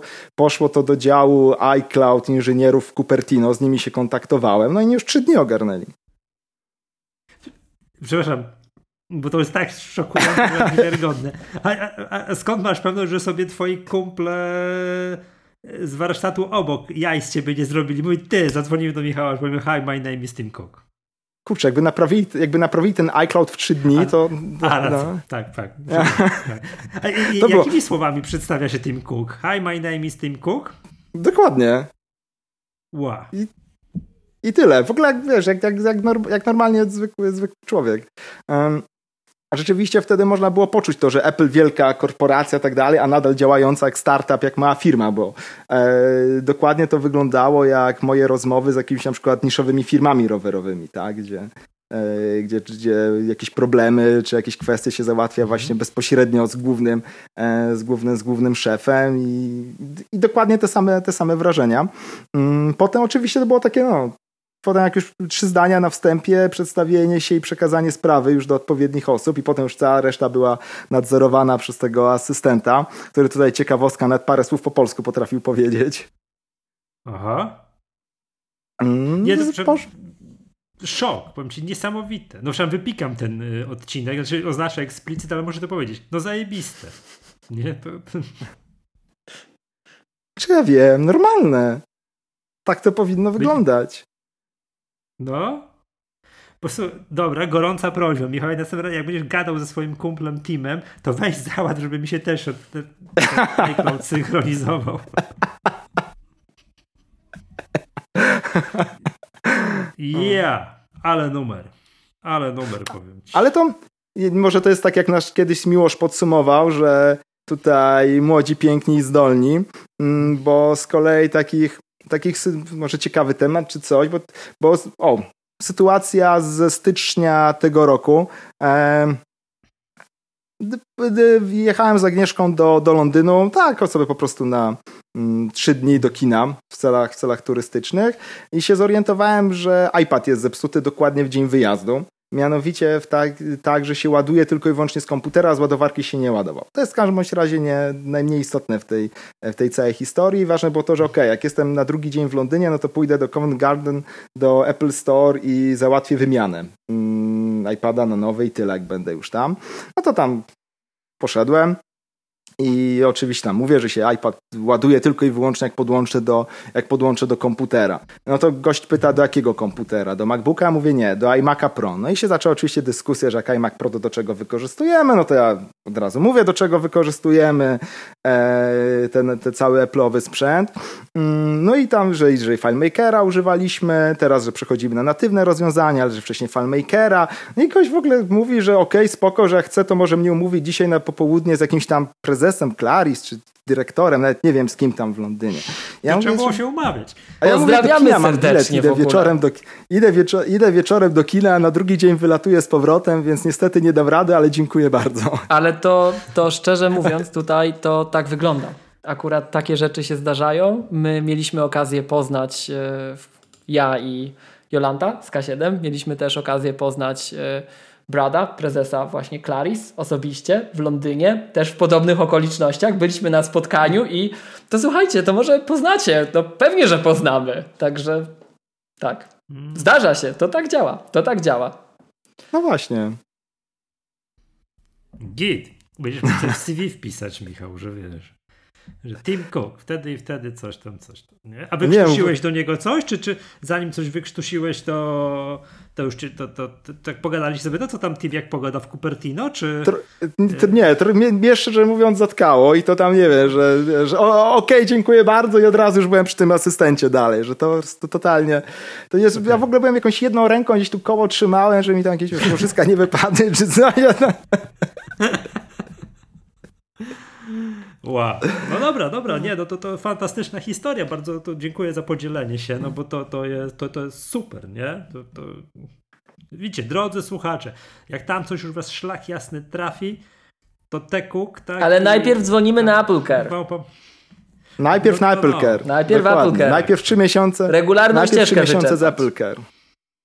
Tak, żeby dopiero do, do, do, do kuka, panie prezesie, no, no ja tutaj trzy miesiące na Apple coś tam, a ci cały czas zebrać logi i to tam, to siam.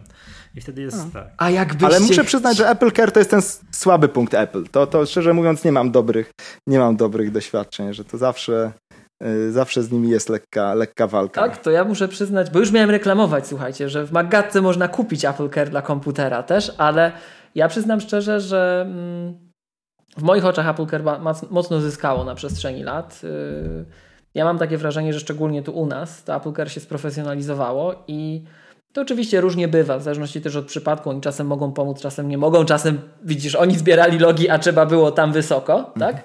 Ale mm, nie chcę tu wymieniać wprost, ale ci, którzy korzystają z Apple Care pomocy często, to wiedzą, że mm, jest co najmniej kilka osób, na polskim Apple Care, które są bardzo, bardzo, bardzo konkretne i są to pasjonaci Więc serdecznie, serdecznie pozdrawiamy, jeśli słuchają. Oczywiście, to no.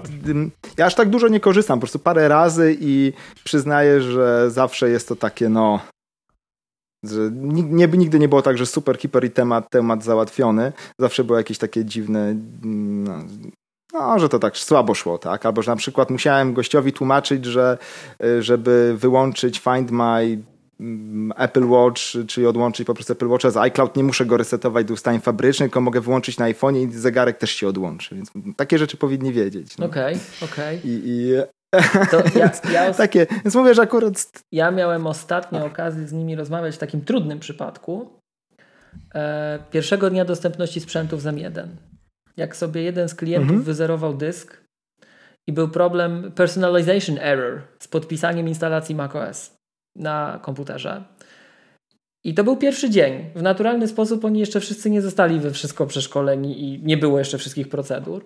I to, w jaki sposób ja zostałem na polskim Apple Care przeprowadzony przez ten problem, e, razem żeśmy znaleźli rozwiązanie, to muszę przyznać, ja chylę czoła, bardzo dziękuję i osoba siedziała ze mną 5 godzin ponad, żeśmy spędzili ze sobą dzień, trochę szukając razem, tak? bo nie mieli jeszcze wszystkiego na żywo. Artykuły wsparcia mhm. Apple, które to opisują, pojawiły się 3 dni później. E, ja byłem pod niesamowitym wrażeniem zaangażowania. Ale to tak jak mówię, no ja wiem, że są tacy tam, którzy naprawdę to, to oni tym oddychają, tak? They bleed in rainbow colors. A, a no, czasem może trafimy na osoby, które jeszcze się szkolą. No. Miłosz, a możesz powiedzieć, co tam się rozsypało, że 5 godzin dochodziłeś do rozwiązania? Co by tak, Generalnie od co, co sobie zrobił, nowoczesne, nowoczesne komputery Mac. Aha. Czyli tak naprawdę tymi nowoczesnymi to już są te z e, procesorami Apple, ale proces się rozpoczął jeszcze na komputerach z T2. One mają podpisywaną instalację systemu operacyjnego per device. Tak jak urządzenia iOS, czy tak jak urządzenia iPadOS, co na przykład e, uniemożliwia e, replay attacks przy próbie zaatakowania takiej instalacji systemu. To jest związane z tymi trybami startu. Tak? I e, nowe komputery z M1 e, miały taką potrafiły wpaść w taką sytuację, w której jak wyczyściłeś komputer do zera, no to był problem, jeżeli miałeś odpowiednio stare to oprogramowanie sprzętowe, to wiemy jak, jak to wygląda też w przypadku T2, e, M1 to rozwija. One miały problem z pobraniem poprawnym i podpisaniem tej instalacji. Trzeba było wykonać, trzeba było zabutować ten tryb awaryjny. E, i wydać bardzo specyficzną, bardzo dokładną kombinację, wywołując, pobierając ręcznie z terminala w recovery, recovery, pobierając fragment partycji systemowej z konkretnego URL-a, roz, rozpakować to sobie, rozłożyć, wyciągnąć narzędzia i podpisać samemu. I to mi, umożliwić to podpisanie, może tak. I to przyznam szczerze, to jest w tej chwili jest artykuł wsparcia, który to opisuje. Weź, zrób to, uruchom to, skopiuj sobie do terminala to, to się zrobi samo już, tak? Bo mamy to przygotowane, ale było to robione ręcznie. I zrobiliśmy to trochę po omacku, wiedząc, znając architekturę, a nie mając jeszcze dokumentacji konkretnej, żeśmy z, z panem, który mi towarzyszył, przeszli to, wydedukowali. I muszę przyznać, że szacunek pełen bo no, wy wiecie, że ja jestem trenerem technicznym Apple. Ja szkolę m.in. z macOS Support Essentials y, w Apple Authorized Training Providers, szkolę z Apple Deployment Essentials, czyli te procedury powinienem znać jak mało kto, ale ja wiedziałem, że to jest pracownik Apple'a. Ja to czułem, że to jest pracownik Apple'a. Ja jestem pracownikiem zewnętrznego podmiotu. K7 to jest zewnętrzny podmiot. I pracownicy Apple'a zawsze wiedzą więcej niż my. A przynajmniej mogą wiedzieć, jeżeli chcą. Tak? I to było bardzo mocno widać, że moja jego wiedza plus on poszukał, dobra, to sprawdzimy tam, próbujemy, próbujemy, myślimy we dwóch, myślimy, myślimy, a to jeszcze poszukam, to było, a może byśmy coś takiego zrobili, to poszukam, poszukam, tak? I żeśmy to razem we dwóch, mając dostęp do, ten, ten mój konsultant miał dostęp, e, znaleźliśmy tę odpowiedź sami, a później się pojawił artykuł wsparcia, który to ładnie zbiera, więc e, to jest taki naprawdę fajny moment. To jest taki naprawdę fajny moment, bo z jednej strony no, musimy zadzwonić do Apple, dlatego ja zawsze to Apple Care polecam, bo to jest Apple. Oni widzą na bieżąco, jeżeli coś się dzieje, tak? Jeżeli jest jakiś problem, to my możemy jeszcze o nim mało co wiedzieć, a w Australii już wystąpił, bo tam najpierw czas się zmienia na przykład, tak? I oni to widzą na żywo. Że tam już jest ileś tysięcy zgłoszeń, więc jest problem i mamy ludzi przydzielonych, którzy nad tym pracują i oni będą szybciej znali odpowiedź niż ktokolwiek inny. Dlatego Apple Care to jest bardzo fajna usługa i teraz ja rozumiem to, to co tutaj panowie podpowiedzieliście, że czasem rzeczywiście może trafia się na kogoś nowego w zespole, tak? Albo trochę ta pierwsza linia czasem ja to rozumiem z drugiej strony, tak? Jak odbieracie powiedzmy w ciągu dnia kilkaset telefonów i ludzie mają problemy czasem nie z właściwym funkcjonowaniem, problem nie leży w software'ze czy w hardware'ze, ale w ocenie użytkownika albo w jakichś zmiennych środowiskowych, tak? otoczenia, w którym urządzenie pracuje, to czasem no, nie trudno nawet popaść nawet w jakąś manierę, tak? Ale z czym akurat Apple walczy, bo znam te procedury y, szkoleniowe y, i Apple uczy, że tutaj tak, tak, tak. Natomiast wracając do tematu, to to są pracownicy Apple'a. Oni widzą zawsze tyle, co macierzyste Apple i działa to, o czym ty, Michał, powiedziałeś, chociaż tu musiałeś kamyczek popchnąć specjalnymi kanałami, że oni mogą eskalować te problemy wyżej, wyżej, wyżej, wyżej, wyżej. Tak? Aż to dotrze do tych ludzi, do których ma dotrzeć w samej Kalifornii. I nie wiem, czy pamiętacie, jak Steve Jobs otwierał pierwsze Apple Stores, to pokazywał te czerwone linie. Te czerwone telefony do sztabu inżynieryjnego w Kalifornii, tam są wydelegowani ludzie do pomagania osobom z Genius Bar. To, to co ja zawsze powtarzam, czego część użytkowników mam wrażenie nie rozumie, to to, że ten Apple Care w Polsce, no generalnie Apple Care, ale z racji tego, że my nie mamy Apple Stores, mamy Apple Consultants Network od niedawna, ale to jest prowadzone przez zewnętrzne podmioty, to Apple Care e, to jest to jest ta, jak to się ładnie mówi, to jest ta, e, brakuje mi słowa, to jest ta ekspozytura, tak? Chyba to jest to słowo Apple'a w danym kraju, gdzie do nich dzwonisz i to jest ten twój czerwony telefon. Tam na początku odbierze pierwsza linia i zada ci to pytanie, co ma ci zadać. Dzień dobry, nazywam się tak i tak, proszę podać numer seryjny urządzenia, proszę podać Apple ID, zaraz się zajmiemy sprawą, tak? Ale idąc szczebelkami, szczebelkami, szczebelkami, jesteśmy w stanie naprawdę dojść do tych gości z Kalifornii. Tak? I dlatego ja już, ej, ja jestem trenerem, jestem konsultantem Apple'a, ale ja wiem, że jest zestaw pro problemów, które ja może i rozwiążę sam, ale ja na to stracę czas, a zadzwonię do nich i oni znają odpowiedź od razu. Tak? Bo oni są Apple, oni mają dostęp do bieżących zgłoszeń, oni mają dostęp do artykułów wsparcia, do których ja nie mam dostępu, oni mają dostęp do procedur. Więc y, ja Apple Care sobie bardzo pomoc cenię i tak jak mówię, no, korzystam, często z nimi rozmawiam z racji tego, czym się zajmuję. Y, I to już mogę z całą pewnością powiedzieć, mamy co najmniej kilka osób w tym polskojęzycznym zespole, które to, to widać, że ej, ten człowiek, który ze mną wtedy wisiał na tym telefonie, on nie miał rozwiązania on chciał je znaleźć i byliśmy obydwaj uparci. I za to jestem mu niezmiernie wdzięczny, bo raz, że żeśmy to rozwiązali, za co spłynęły na nas w ogóle laury od klienta, że jak to się udało. No Apple nam pomogło, tak? Natomiast e, z drugiej strony mi to pokazało to Apple'owe, tak? Że my tego, my tego nie zostawimy, ej. My tego nie zostawimy. To jest trudny temat, idziemy we dwoje. Przypuszczam, że też pozdrawiam serdecznie tutaj konsultant. Widział, że po drugiej stronie też jest ktoś, kto umie mu pomóc też, tak? Ale i współpracuje szybko, ale to, była, to, była, to było tylko zaangażowanie i chęć pomocy. My mamy takie powiedzenie w K7 sheer will power. Myśmy się przebili przez ten problem, bo chcieliśmy. Tak? Nie, bo on był prosty.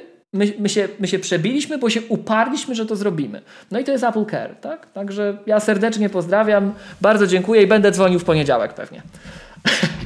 Miłosz, brzmi to, ten pięciogodzinny wywód, że brzmi to, że jak rozwiązałeś ten problem bardzo imponująco, ale muszę cię rozczarować, ten telefon Kuka jest lepszy. To na pewno. To, ej, to... Żeby nie było, żeby nie było, bym wolał to rozwiązać z Apple Care za pierwszym razem. To zdecydowanie wolałbym to niż telefony odbierać. No. Ale rzeczywiście, no po prostu bardziej może, po prostu nie mam pecha, może mam pecha przez telefon, a, a z kolei jak korzystam z Genius Barów w Apple Store'ach, no to wtedy nie ma żadnego problemu. Bo rzeczywiście z obsługi w Genius Barach jestem y, zawsze zadowolony, że to jest, y, no, naprawdę dobrze jest to tam zorganizowane i rzeczywiście, no, albo znowu szczęście, y, albo rzeczywiście mają po prostu dobrych ludzi w dobrym miejscu. Mm -hmm. Dobrze. Yy, Michale, jesteś odpowiedzialny za aplikację tygodnia. Chociaż dawno nie mieliśmy Ja już pobrałem działki, ale... w międzyczasie. W ogóle miazga, miazga. Muszę powiedzieć, Aha. że miazga ta mapa. To tak, to się zgadza. A ile kosztuje, przepraszam, ten... ten, ten, ten, Jed, jedno kosztowało 23,99, a drugie 27,99 zł, jeśli dobrze pamiętam. Złotych. Tak. Złotych. Okej. Okay. To ja się nie dziwię, że Michał się boi, program... że to padnie. To pozdrawiamy dewelopera. Jak na Jak na program nie w abonamencie i to tak, a tu później coś jakieś, jakieś in-app purchase, jakieś mapy, coś tam, ty, czy to... Właśnie to jest największy lęk, bo to od razu powiem, że to moją aplikacją tutaj tygodnia, odcinka jest Work Outdoors, bez dwóch zdań. Mhm. Okay. Mm, I to jest, naj, to jest coś, czego ja się najbardziej boję, bo ten deweloper płaci za każdą ściągniętą kafelkę przez użytkownika, a nie ma abonamentu. I to jest właśnie największa tutaj dla mnie zagadka. Musi, się to, musi mu się to jakoś dobrze skalować yy, przez ilość tych, tych, tych zakupów, no bo yy, te mapy, które się ściąga od po prostu no, prowajderów map, no one są płatne za, kaf za kafelki. Każdy po prostu ściąg, jak, każdy ściągnięty kafelek ileś tam kosztuje, jakiś tam ułamek centa, y, centa kosztuje. Mm, ale jest to po prostu zrobione niesamowicie. To jest to, to może... przepraszam, takie żółta tak, ikonka taka? To, to, jest dokładnie to, zgadza się. I mhm. E, ten workout... Tu podlinkujemy w opisie odcinka do tego cuda. Wygląda to, wow. On jest nastawiony, ta, ta aplikacja Fajne. Work Outdoors obecnie bardziej na takie kwestie sportowe niż mapowo-nawigacyjne, czyli wszelakie jakieś interwały, tego typu rzeczy, okrążenia i tak dalej, i tak. Pomimo, że ten deweloper jest bardziej no, w, w tą moją działkę zapatrzony, czyli nawigacja, mapy i tak ale ponieważ większość użytkowników jest taka bardziej sportowa i treningi tutaj sportowe, dlatego rozwija te funkcje sportowe zdecydowanie no, częściej, są update'y tutaj tych funkcji, a te funkcje takie bardziej mapowo-nawigacyjne są odkładane na kolejne, następne, kolejne, następne update'y. Tutaj pewnym wyznacznikiem tego, jak ta aplikacja jest no, mocno na, zorientowana na zegarek, a nie na iPhone'a, jest to, że w tą wersję, którą teraz pobiera to na telefonie można bardzo mało rzeczy ustawić. Wszystkie ustawienia są robione na zegarku, a ta wersja, której ja teraz używam, betę i będzie opublikowana za, za niedługo. I głównym celem tego update'u jest to, że będzie można na telefonie ustawić wszystko to, co na zegarku, czyli tak w drugą stronę niż, niż, niż zazwyczaj, czyli po prostu te, te, te funkcje z zegarka przechodzą trochę w stronę telefonu, że można było tu i tu ustawić, bo tam jest y, ustawianie tych ekranów, można mieć różne ekrany do różnych aktywności, no jest to bardzo, bardzo, bardzo, bardzo rozbudowane. Tutaj ta druga aplikacja, Carrot, mm, to ona jest płatna na, ona jest płatna na start. Myślałem, że już, myślałem, że już wszedł ten update, że jest darmowa na start. W każdym razie ona ma potem subskrypcję. To jest jak każda porządna aplikacja pogodowa ma dalej subskrypcję, czyli w tej pierwszym e, pierwszym bez subskrypcji jest chyba jakiś jeden model, tylko Dark Sky albo jakiś inny, już nie pamiętam i ma wycięte funkcje zwłaszcza na zegarku, a kolejne e, tam droższe subskrypcje otwierają po prostu funkcje głównie zegarkowe. I tutaj było ciekawe wytłumaczenie dewelopera, dlaczego te funkcje zegarkowe są e, no, płatne za tymi droższymi subskrypcjami, dlatego że to API pogodowe kosztuje a zegarek przez komplikacje, on bardzo często zaciąga te dane, więc jeśli chcemy mieć no teraz widgety na iOSie albo komplikacje na zegarku, no to to są już po prostu abonamenty, no bo on płaci za każdą wykorzysta za każde wysłane i odebrane zapytanie. No i zegarek te zapytania wysyła przez to, jak mamy na przykład ustawioną komplikację, no stosunkowo często, więc tutaj no całe szczęście można za to zapłacić, bo jak to jest, jak, jak aplikacja pogodowa jest za darmo, no to no nie może być. To, to musi być jakaś lipa. No nie, nie, nie, Pewnie nie, jesteś towarem jakoś. No. Nie no, masz, jak chcesz za darmo, to to masz systemową, tą co tam no tak. pokazuje, zaciąga pogodę z Yahoo czy skądś, nie, z Weather.com i cyk i... No teraz masz. Apple ma swoje, wykupił Dark Sky, tak. więc teraz Apple ma swoje API pogodowe. Swoją drogą, to zobaczcie jaka jest różnica percepcji jak patrzysz od dwóch stron na to samo zjawisko. Tutaj deweloper ci mówi, że no i komplikacje na zegarku pobierają relatywnie często. To przecież większość deweloperów ci powie, że relatywnie rzadko się odświeżają, ale wszystko zależy od kontekstu, którym, do którego przyrównujesz. Nie? No, dokładnie. Mhm. O co chodzi z tym, że Apple wykupiło Dark Sky i co to znaczy, że ma własny coś tam, API pogodowe? Co, weźcie, powiedzcie mi o co chodzi. Dark Sky jest to serwis, mm, nawet nie wiem, czy mają swój własny model meteorologiczny, ale oni mają po prostu serwis, gdzie udostępniają te dane od prognozy pogody. I to był taki serwis dość znany, bo on słynął z tego, że miał takie alerty tuż przed opadem, czyli tam takie chwilowe, że za 15 minut będzie padać. To w Polsce nie działało. To działało w UK, gdzieś w zachodniej, e, w zachodniej Europie. To w Polsce nie działało, więc znam tylko z opowieści z artykułów. No i po prostu, nie wiem, pół roku temu, rok temu, nie, chyba jakoś, jakoś w tym tak, roku, tak. E, wzięli kupili. Mhm. I tam chyba po Super. Przez jakiś czas jeszcze jest to udostępniane na zewnątrz, tak? Z tego co pamiętam. W sensie nie zamknęli tego Mm, to API jest od tak, razu. że się- Ale chyba nie ma w ogóle planów y, zamknięcia API. A to właśnie, no to, Wydaje to mi nawet... się, że- Ja po prostu wiem, że nie Ale to zamknęli, bo mogę się obawiali, ale nie zamknięto tego. No. Zamknęli aplikację androidową tam po i, i, x miesiącach czy coś. A wydaje mi się, że API Dark Sky nadal, nadal jest otwarte, ale to nie moja działka. To tam jakby dość mo- przez to, że działamy w terenie, szkolenia techniki jazdy i tak dalej, więc bardzo mocno korzystamy. Zawsze porównujemy dużo modeli e, meteorologicznych i tak dalej, więc no to, to wiem, ale tylko jako osoba, która z tego korzysta, a nie jak tak, nie, no nie wiem, jakieś aplikacje czy wysyłanie tych zapytań, więc jakby wiem jak to, jak to z grubsza działa, ale już takich szczegółów, czy to API Dark Sky zostanie, czy nie, nie znam, szczególnie, że to jest jedno z gorszych API na terenie Polski. To jest jeden z gorszych modeli meteorologicznych, taki słabo się Pozdrawiamy serdecznie. Greetings from Poland. sprawdza. Może naprawią Tak, teraz. tak. Mamy dobrą passę. Mm, Dzwoń do tego, tego, pisz do tego prezesa, tego, tego, nie, albo do kuka od razu, nie bez sensu, będziesz trzeba skracać drogę. A to jest, to, E, to jest dobra, to jedną rzecz jeszcze opowiem, bo mm, związaną trochę z rowerami, ale właśnie trochę z tym mailem do Tima Cooka, bo e, stan jakby jazdy na rowerze górskim w różnych krajach w Europie wygląda różnie, Mhm. że tak powiem. Po prostu jest to, my mamy bardzo fajne tutaj sytuacje, że możemy no, w sposób dowolny sobie jeździć rowerem górskim po lesie. No, no, w Europie Zachodniej jest to zawsze prawie że gorzej. Rzadko, rzadko gdzie jest tak samo, em, tak samo dobrze. No i często jest to związane z tym, że jest dużo takich inicjatyw wywalczenia od dołu, dostępu do tras, nowych tras rowerowych i tak dalej. Są prowadzone często takie warsztaty, jak przekonać na przykład nie wiem, gminę, miasto, kogoś tam do otwarcia tras rowerowych, wybudowania nowych. I kiedyś właśnie będąc na takiej konferencji rowerowej w Davos w Szwaj- Szwajcarii, był właśnie taki wykład temu, e, temu poświęcony. I jedno takie główne takie, no główna reguła, o tak powiem, główna reguła była taka, żeby zawsze iść do osoby w danym regionie, tej, tej na samej górze, czyli żeby pójść do góry. Tam, jak, jak mówimy o mieście, to do jakiegoś tam burmistrza, prezydenta. Jak mówimy o kraju, to w ogóle do samego prezydenta.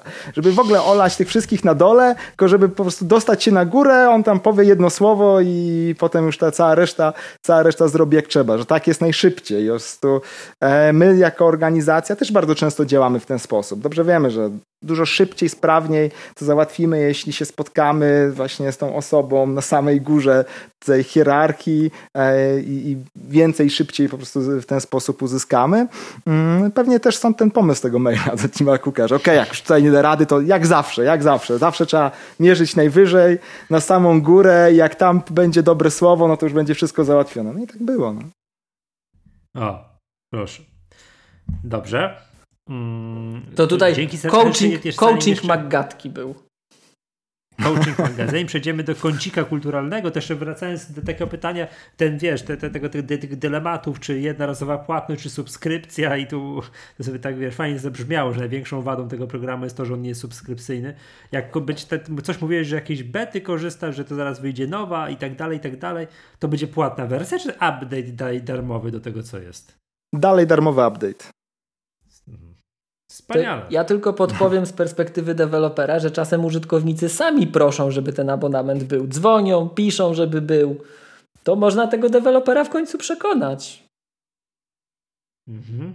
Naprawdę No. próbuję, naprawdę próbuję. Bo tam jestem jakby w stałym kontakcie, tak? Byłem tam jednym z pierwszych beta testerów, bo to bardzo od dawien, dawien dawna korzystam z tej, z tej aplikacji, Mm, ale musi mieć bardzo duże tutaj takie postanowienie, że nie, że, Mhm. że, że, jak, na razie, że jak na razie to nie. Znam takich deweloperów. No.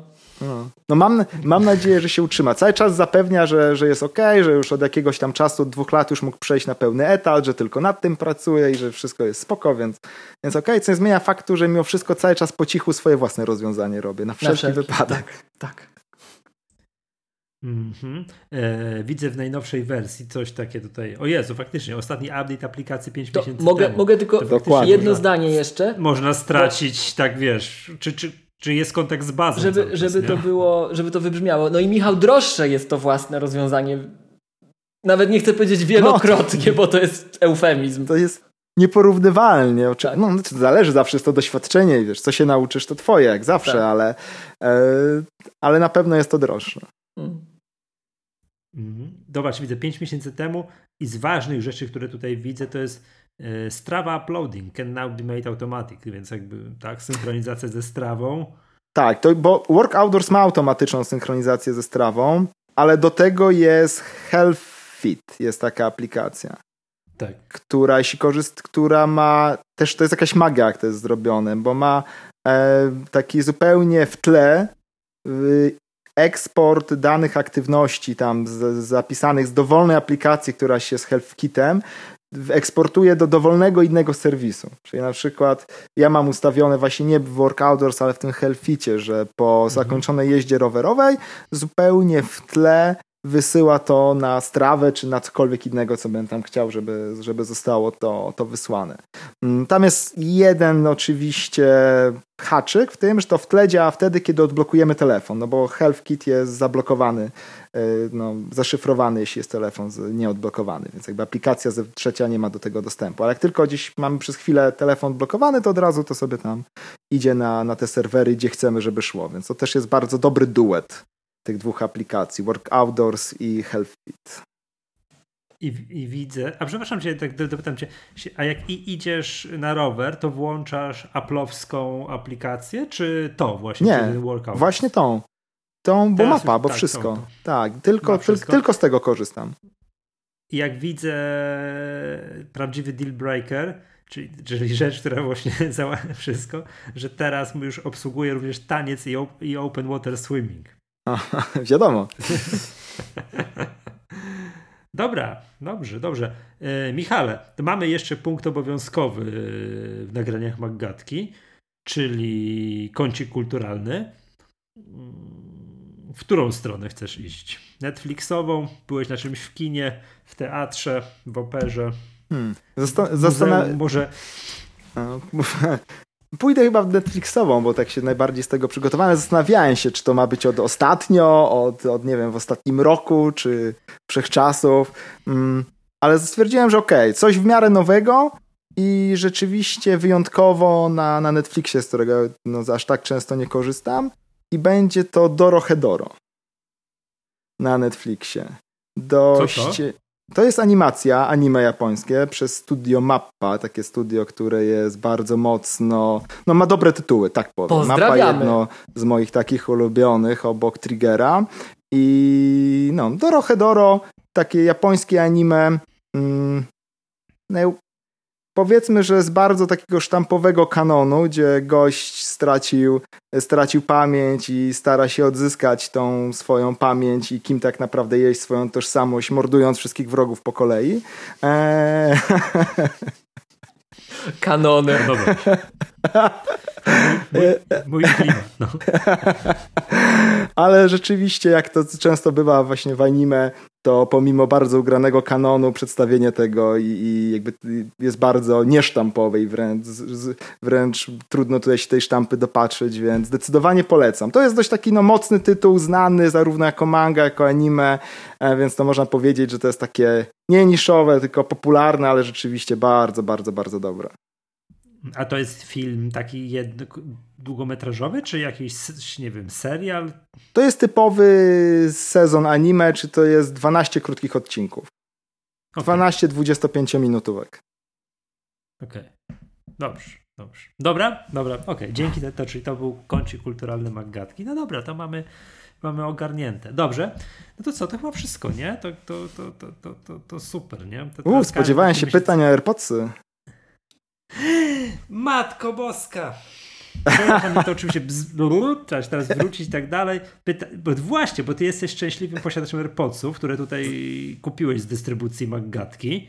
Zgadza tak? się. To, to, to, to, to, to, to, bardzo, bardzo dziękujemy. Kubeczek dostałeś, czy już, jest, czy, czy już wtedy kupowałeś? Jak, Dostałem dwa, nawet z jakiejś, nie, z jakiejś nieoficjalnej serii, ale tak, są. Ale się wyczerpały, to, tak właśnie, chwilowo. tak, nie, bo, bo stan obecny na dzisiaj, na 16 stycznia jest taki, że nie mamy tych kubeczków. Oczywiście każdy, kto od nas kupi jakiś tam komputer, czy tam, nie To wiem, doślemy. iPada, którego tak reklamowałeś, czy zegarek, który, który, o którym tyle mówisz. Czy Apple Care. Czy, czy, ten... tak, dostanie od nas kubeczek Maggatki, ale będzie musiał chwilę poczekać, tak, bo te kubeczki się ciągle produkują i po prostu na kubeczki czeka się czasami dłużej niż na komputer w Apple, także to okazuje się, że to jest bardziej... I do kogo zadzwonić? No, dokładnie, nie wiadomo co, co z tym zrobić. Ale model zastępczy się u mnie w domu bardzo spodobał. Jak tylko przez chwilę zostawiłem bez uwagi na korytarzu, to tutaj rodzice od razu sobie zabrali i już jest ich, więc jest bardzo przypadł do gustu. Dobrze. To, to co, yy, przepraszam, ja zapomniałem o tych AirPodsach. No jak już pogadaliśmy o kubeczkach i tak dalej, to podstawowe pytanie za 100 punktów. Czy cisną w łeb? W ogóle. W ogóle. Nie, ale to, to, to jest moje tylko, tylko moje zdanie. Wiadomo, że to każdy ma swój, swój web i, każdy, i każdego inaczej cisną. Um, tylko powiem tak, że przez pierwsze pół godziny czy godzinę było czuć, tak, nie, nie jakoś po prostu nie przeszkadzało, ale było czuć, że, że, że naciskają tutaj na, na głowę. Um, ale albo ja się przyzwyczaiłem, albo się rozciągnęły, ale no po pół godziny, godzinie żadnego tutaj, no nawet powiem, że trochę za luźno, nawet tak na granicy za luźno trzymają, e, więc jak nie wiem, na przykład wbiegnąć po schodach czy coś, to się przesuwają, ale jak tak do siedzenia to jest mega, mega wygodnie, ale na pewno się trochę rozciągnęły, bo jak są tak fabrycznie po prostu prosto z pudełka, to, to w tej pozycji spoczynkowej te doły tych słuchawek bardzo mocno były ściśnięte, że te gąbki były mocno ściśnięte, no to teraz te gąbki tak się ledwo, co, ledwo coś stykają, więc ewidentnie się trochę e, tutaj no, poddały, rozciągnęły, no i są bardzo, bardzo, bardzo komfortowe. Na chwilę e, A robisz jakiś test dwugodzinnego filmu, czy tam dwugodzinnego słuchania muzyki? Ja, ja zawsze się śmieję, ważne. jak ludzi, ja, ja, zawsze się śmieję, bo w takich testach słuchawek ludzie mówią, że są bardzo wygodne, e, bo dwie godziny siedzieli i głowa nie bolała. Sobie myślę, kurczę, dwie godziny. Ja czasami jak się zasiedzę przy komputerze, to zapominam zjeść śniadanie i po sześciu godzinach wstaję, więc e, no, dzisiaj ciągiem sześć godzin było na pewno w słuchawkach. I bez najmniejszego Jest. problemu. Tak, żadnego, żadnego tutaj ucisku, uwierania czy, czy coś. I bateria trzyma. No bateria to trzyma w ogóle super, tak? To, to, to trzeba przyznać. No tak, bo rzeczywiście mhm. w AirPodsach tych takich z, zwykłych, bo Pro też tam Agnieszka korzysta w domu, ale ja korzystałem ze, ze zwykłych przeważnie, no to rzeczywiście często mi się zdarza, że po prostu biorę, biorę w pełni naładowane i się zupełnie rozładowały. No to w tych nie, ma, w tych nie mam tego problemu. Mhm, dobrze. Yy, czy słyszałeś o aferze, że one się tam pocą? Tak, każde słuchawki. Zbiera, I zbiera się tam pot pod tymi, tymi, wiesz, no nie wiem, tam uszami. Skrapla się, tak, to ewidentnie się skrapla, to dokładnie, dokładnie tak jest, ale to wszystkie słuchawki tak mają. Okej. Okay. Czyli znaczy, to jest znaczy- normalne, po prostu dla słuchawek, tak? To jest, to jest tak, że przecież jak są takie e, słuchawki, no, dla graczy bardziej, ale to nawet nie chodzi o słuchawki, chodzi po prostu o akcesorium, że są takie specjalne pokrowce, żeby pot nie niszczył słuchawek. No to, y, są Masakra, takie rzeczy. Nie wiedziałem o tym. No.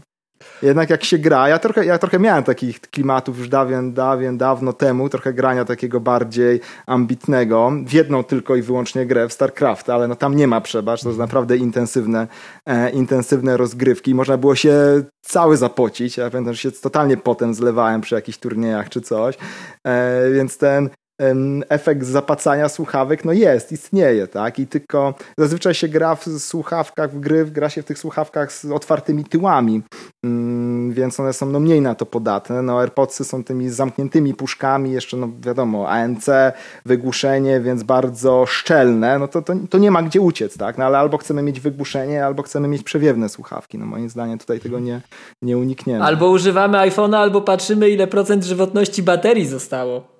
Pozdrawiamy. Tak, trochę. No, to, tak. Tego typu, tego typu dylematy, zgadza się.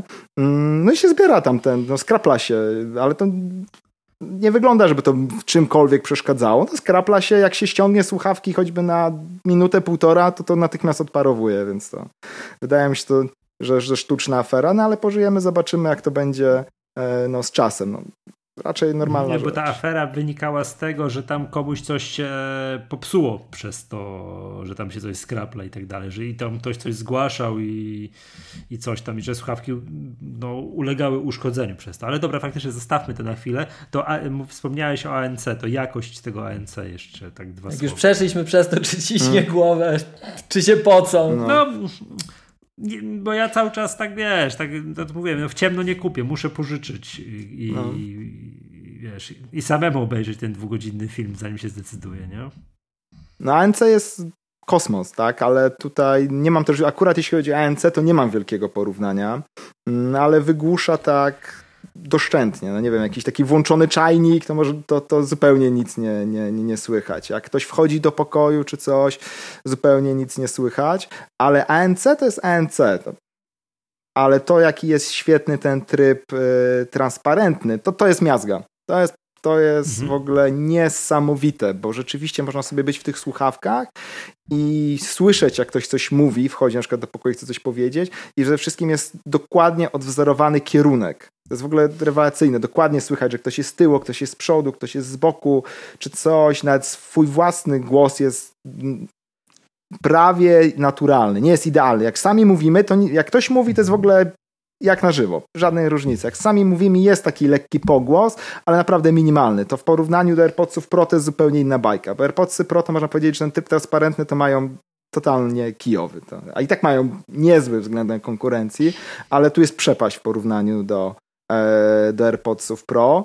Mm, Chociaż jest taki trik, że jak się ma bujną czuprynę i się gdzieś tam nie, część mikrofonów na przykład fez zasłoni, to, je, to jest tam, potrafi się trochę zgubić na 2-3 sekundy, więc to e, je, problem jest, nie istnieje. No. To... No, ale to, to jest taki jedno, jedno że nie wiem, ten, ten tryb wygłuszenia i transpa- szczególnie, a szczególnie transparentny, no to jest no miazgunia. To, to niesamowicie jest to zrobione. To jest no Y, kopara w dół. No, jestem zdecydowanie tutaj, moje oczekiwania zostały zdecydowanie no, przeskoczone. Nie pomagasz. powiem, powiem ci. Ale dobra, A ja... dobra. Yy, no. A jakość dźwięku jest dokładnie tak samo. Mogę to samo powiedzieć co tym o. Ale właśnie e... chciałem powiedzieć, że ja nie. Czekaj, czekaj, właśnie, że ja w ogóle nie pytam o jakość dźwięku, no. zwracam uwagę. Tak, to, I to było tam ze dwa odcinki temu, nie? Bo to jestem mhm. pewny, że jest, że jest miazgunia, tutaj cytując cię, no. twoją wcześniejszą wypowiedź. Która też jest cytowana, ale to jak ktoś będzie wiedział, to szczególnie jak tutaj jeszcze słyszał wcześniej o StarCraftie, to już będzie tak. wiedział skąd to jest. No, ale, no. To ja nie wiem, to, ale to, to nieważne. To co z tą jakością dźwięku, jak już powiedziałeś? Jak już zacząłeś? Jest naprawdę super. Takie odwzorowanie tonalne jest w ogóle moim zdaniem rewelacyjne i ja nawet pamiętasz, jak pisałem do ciebie maila zamawiając, to, był tak, mhm. to było z żartem, bo zupełnie na to nie, nie liczyłem, że yy, ponieważ nie można chodzić na koncerty, i rzadko chodzę, ale czasami lubię sobie pójść na, do filharmonii na jakiś dobry satanistyczny black metal i chciałem właśnie w tych słuchawkach słyszeć tego Zilen Ardor, Devil is Fine, dokładnie jak w Montreux w Filharmonii w sali Milesa Davisa. Chciałem właśnie, żeby był, był ten efekt, oczywiście był wtedy taki nawet na to nie liczyłem, ale dokładnie tak jest. Jak sobie odpaliłem, owszem, to nie jest nagranie z Montreux, ale na żywo z tej samej trasy koncertowej w Londynie, mm, właśnie Zilen Ardor, to idealnie brzmi to tak, jak pamiętam z Montreux, że to wzorowanie, że to dokładnie brzmi tak, jak w realu to to jest. Jeśli chodzi o brzmienie, dźwięk, roz, rozróżnienie tych, tych, tych poszczególnych instrumentów, no dużo więcej szczegółów jest tak naprawdę słychać niż, nie wiem, na AirPodsach Pro, czy Beatsach, tych Power Beats Pro i tak dalej.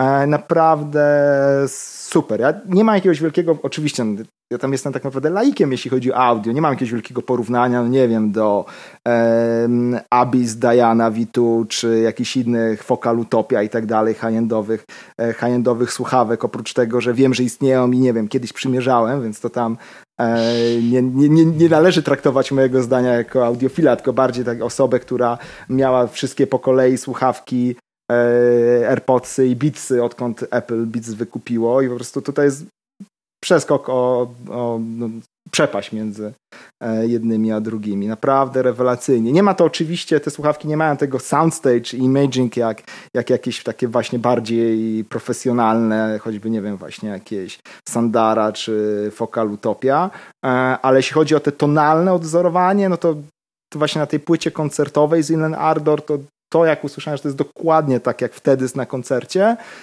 to szok. To, to zaskoczyło na maksa pozytywnie. W ogóle wymieniasz nazwy słuchawek, które pierwszy raz w życiu słyszę. Także to, to nic, mi, nic mi to nie mówi, ale to może i dobrze. Yy, dobra, chciałem zapytać się jeszcze o taką. A to, to, to trochę z tą nazwą słuchawek, trochę jedną rzecz tutaj mi przypomniałeś, bo mm, też a propos ciśnięcia w głowę. Bo właśnie na tym, no. na forum MacRumors był taki post, gdzie mm, gość tam zatytułował, że ma rozwiązanie, jak ci cisną AirPodsy Max w głowę i właśnie wrzucił, jak je rozciągnął tam przez godzinę na jakimś takim super, hiper e, monitorze, głośniku Kefa i i to jest tak, i, i mówisz, to super, mm, super to rozwiązało problem, że nie ciśnie i rewelacyjne. Co ciekawe, oprócz tego na tych zdjęciach właśnie z tymi AirPodsami właśnie są te Focal Utopia, w ogóle Abyss 1266, takie no totalnie high-endowe słuchawki. Jakimiś high-endowymi wzmacniaczami i tam gość właśnie pisze, że te e, AirPods, no owszem, nie grają tak świetnie jak tamte wcześniej wymienione, ale że to jest 90% tej jakości. To właśnie pisze taki, że jest na maksa zachwycony i rzeczywiście porównuje do tych słuchawek, no pozostaje resztę takich no legendarnych, tak, gdzieś się mówi, że już lepsze być nie mogą. To, to, to jest ciekawe. Słuchawki, te, na, których nazwy nie, nie znam i nie jestem w stanie powtórzyć, to ile kosztują? 3000 euro i 5000 euro dla okay. tych Abyss, a e, te fokale to szczerze mówiąc się nie, nie, nie, nie kojarzą. To nawet z kubeczkiem Maggatki wychodzi taniej. Mhm. Ale to są no. różne oczywiście zdania, ale to, że w ogóle ktokolwiek porównuje jedne z drugimi, to już o czymś, to już okay. o czymś świadczy. Czyli jest wątek na Macrumors, że kogoś też ciśnie w łeb. Czyli to, to... Nie, nie, no nie ja jestem taki jeden dziwny, że mnie tylko cisnie. Ale naprawił. Ale przepraszam, a wygląd pasuje ci, czy to. Ja uważam, że jest w ogóle. Ja mówię, że, że, jest w ogóle czaderski, że jest naprawdę mega, mega świetny i w końcu jakoś wyglądają, bo te wszystkie inne słuchawki to jakieś takie, jak właśnie, nie wiem, jakieś gamerskie klawiatury z Biedronki wcześniej, wcześniej wspomniane w poprzednim odcinku. To się z tym absolutnie, to się z tym jak najbardziej zgadzam. O, no, tak powiem, no, jak najbardziej właśnie. z tym zgadzam. A, a tu rzeczywiście to dobrze wygląda, szczególnie na żywo, tak, że to ja jestem zawsze zaskoczony, a szczególnie na tych słuchawkach, że Apple jest w stanie w tej masie, to jest przecież produkt masowy, tak taki projekt, taki design przemysłowy, taką tolerancję i takie wykonanie zrobić. To, to tak. kopara w dół. Tak. To jest to często niedoceniane, nie? Że MacBook Pro i cała reszta, iPhone to są produkty masowe. A, a jak wykonane, z jaką tolerancją? Tak. A powiedz mi jeszcze ten wyśmiewany przez wszystkich, wykpiwany i tak dalej futerał, który tak tutaj no jest przy tych słuchawkach. No. To jest ok? To jest ok? Dla mnie jest czy... max, na maksa ok. Dla mnie jest, jest tro, ja się spodziewałem przez to, jak go wszyscy wyśmiewali, że będzie trochę mhm. bardziej szmaciany, a tak naprawdę jest taki, no, dość taki pancerny. I szczerze mówiąc, liczyłem na to, że będzie właśnie jeszcze trochę lżejszy, ale jest ok. Jest naprawdę, naprawdę spoko. E, szczerze mówiąc, w ogóle nie rozumiem tej idei tych takich wielkich case'ów i to na wszystko. Na, dla mnie to bardziej było z aparatami fotograficznymi jeszcze na lustrzanki czy coś. Po co za przepraszam? Przecież jak gdzieś jadę, to potrzebuję mieć mało bagażu. To, a przecież jak go wrzucę do plecaka czy do walizki między dwa te shirty, to co ma się z tym stać? To, to po prostu ten, mm, nie widzę w ogóle potrzeby tych takich puchatych, wielkich case'ów, bo to jak, jak to, owszem, to jest spoko, jak ktoś nie wiem, siedzi w domu i nie jeździ, tak? Jak jeździsz, to potrzebujesz to mieć malutkie, zwinne, lekkie, no więc to, to, to wszystko waży. Jak y, tutaj a propos na przykład właśnie mm, też trochę sprzętu Apple'owego, jak wykorzystujemy często, często w podróży i jak ostatnio właśnie iPad to co umożliwiał, no to jak na początku, w tym, na początku tego sezonu utknęliśmy w Izraelu z Agnieszką. Zamiast dwóch tygodni byliśmy tam 11, 11 w tygodniu, więc bardzo fajnie pojeździliśmy na, na rowerze.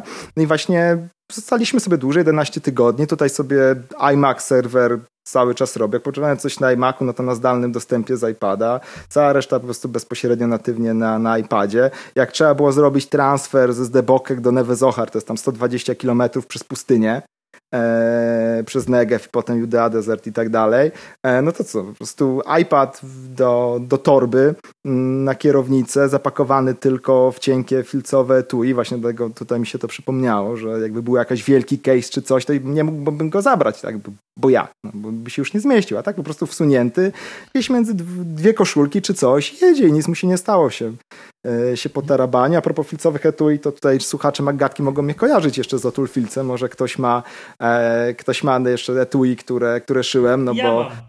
O, ja no więc ktoś może jeszcze tutaj mieć, to jak najbardziej pozdrawiam. I bo, bo są dość długie. Nie chwaląc się, wiem, że są dość żywotne i dużo jeszcze osób z nich, z nich korzysta, pomimo, że już tam mało ich szyjemy, ale jeszcze się czasami, e, czasami zdarzy. Więc właśnie w takim cienkim etui, na rowerze 16 godzin przez pustynię, po kamlotach, łącznie z chodzeniem i opuszczaniem roweru na linę przy dra, przez jakieś drabiny i tak dalej, no wszystko sobie można było zabrać i wytrzymało, przyjechało. Właśnie to jest ta mobilność iPada. A powiedz mi, jakiego oprogramowania użyłeś, bo powiedziałeś coś takiego, że miałeś te tutaj we, w Polsce te, ten serwer iMac Pro i zdalny dostęp z iPada i to jak to, czym, czym to ogarniałeś? Screens, po, screens. screens okay. No, mhm. tutaj nie ma, szczerze mówiąc, znaczy jest jakiś, w teorii konkurencji jest dużo, ale tak naprawdę nie ma. Mhm.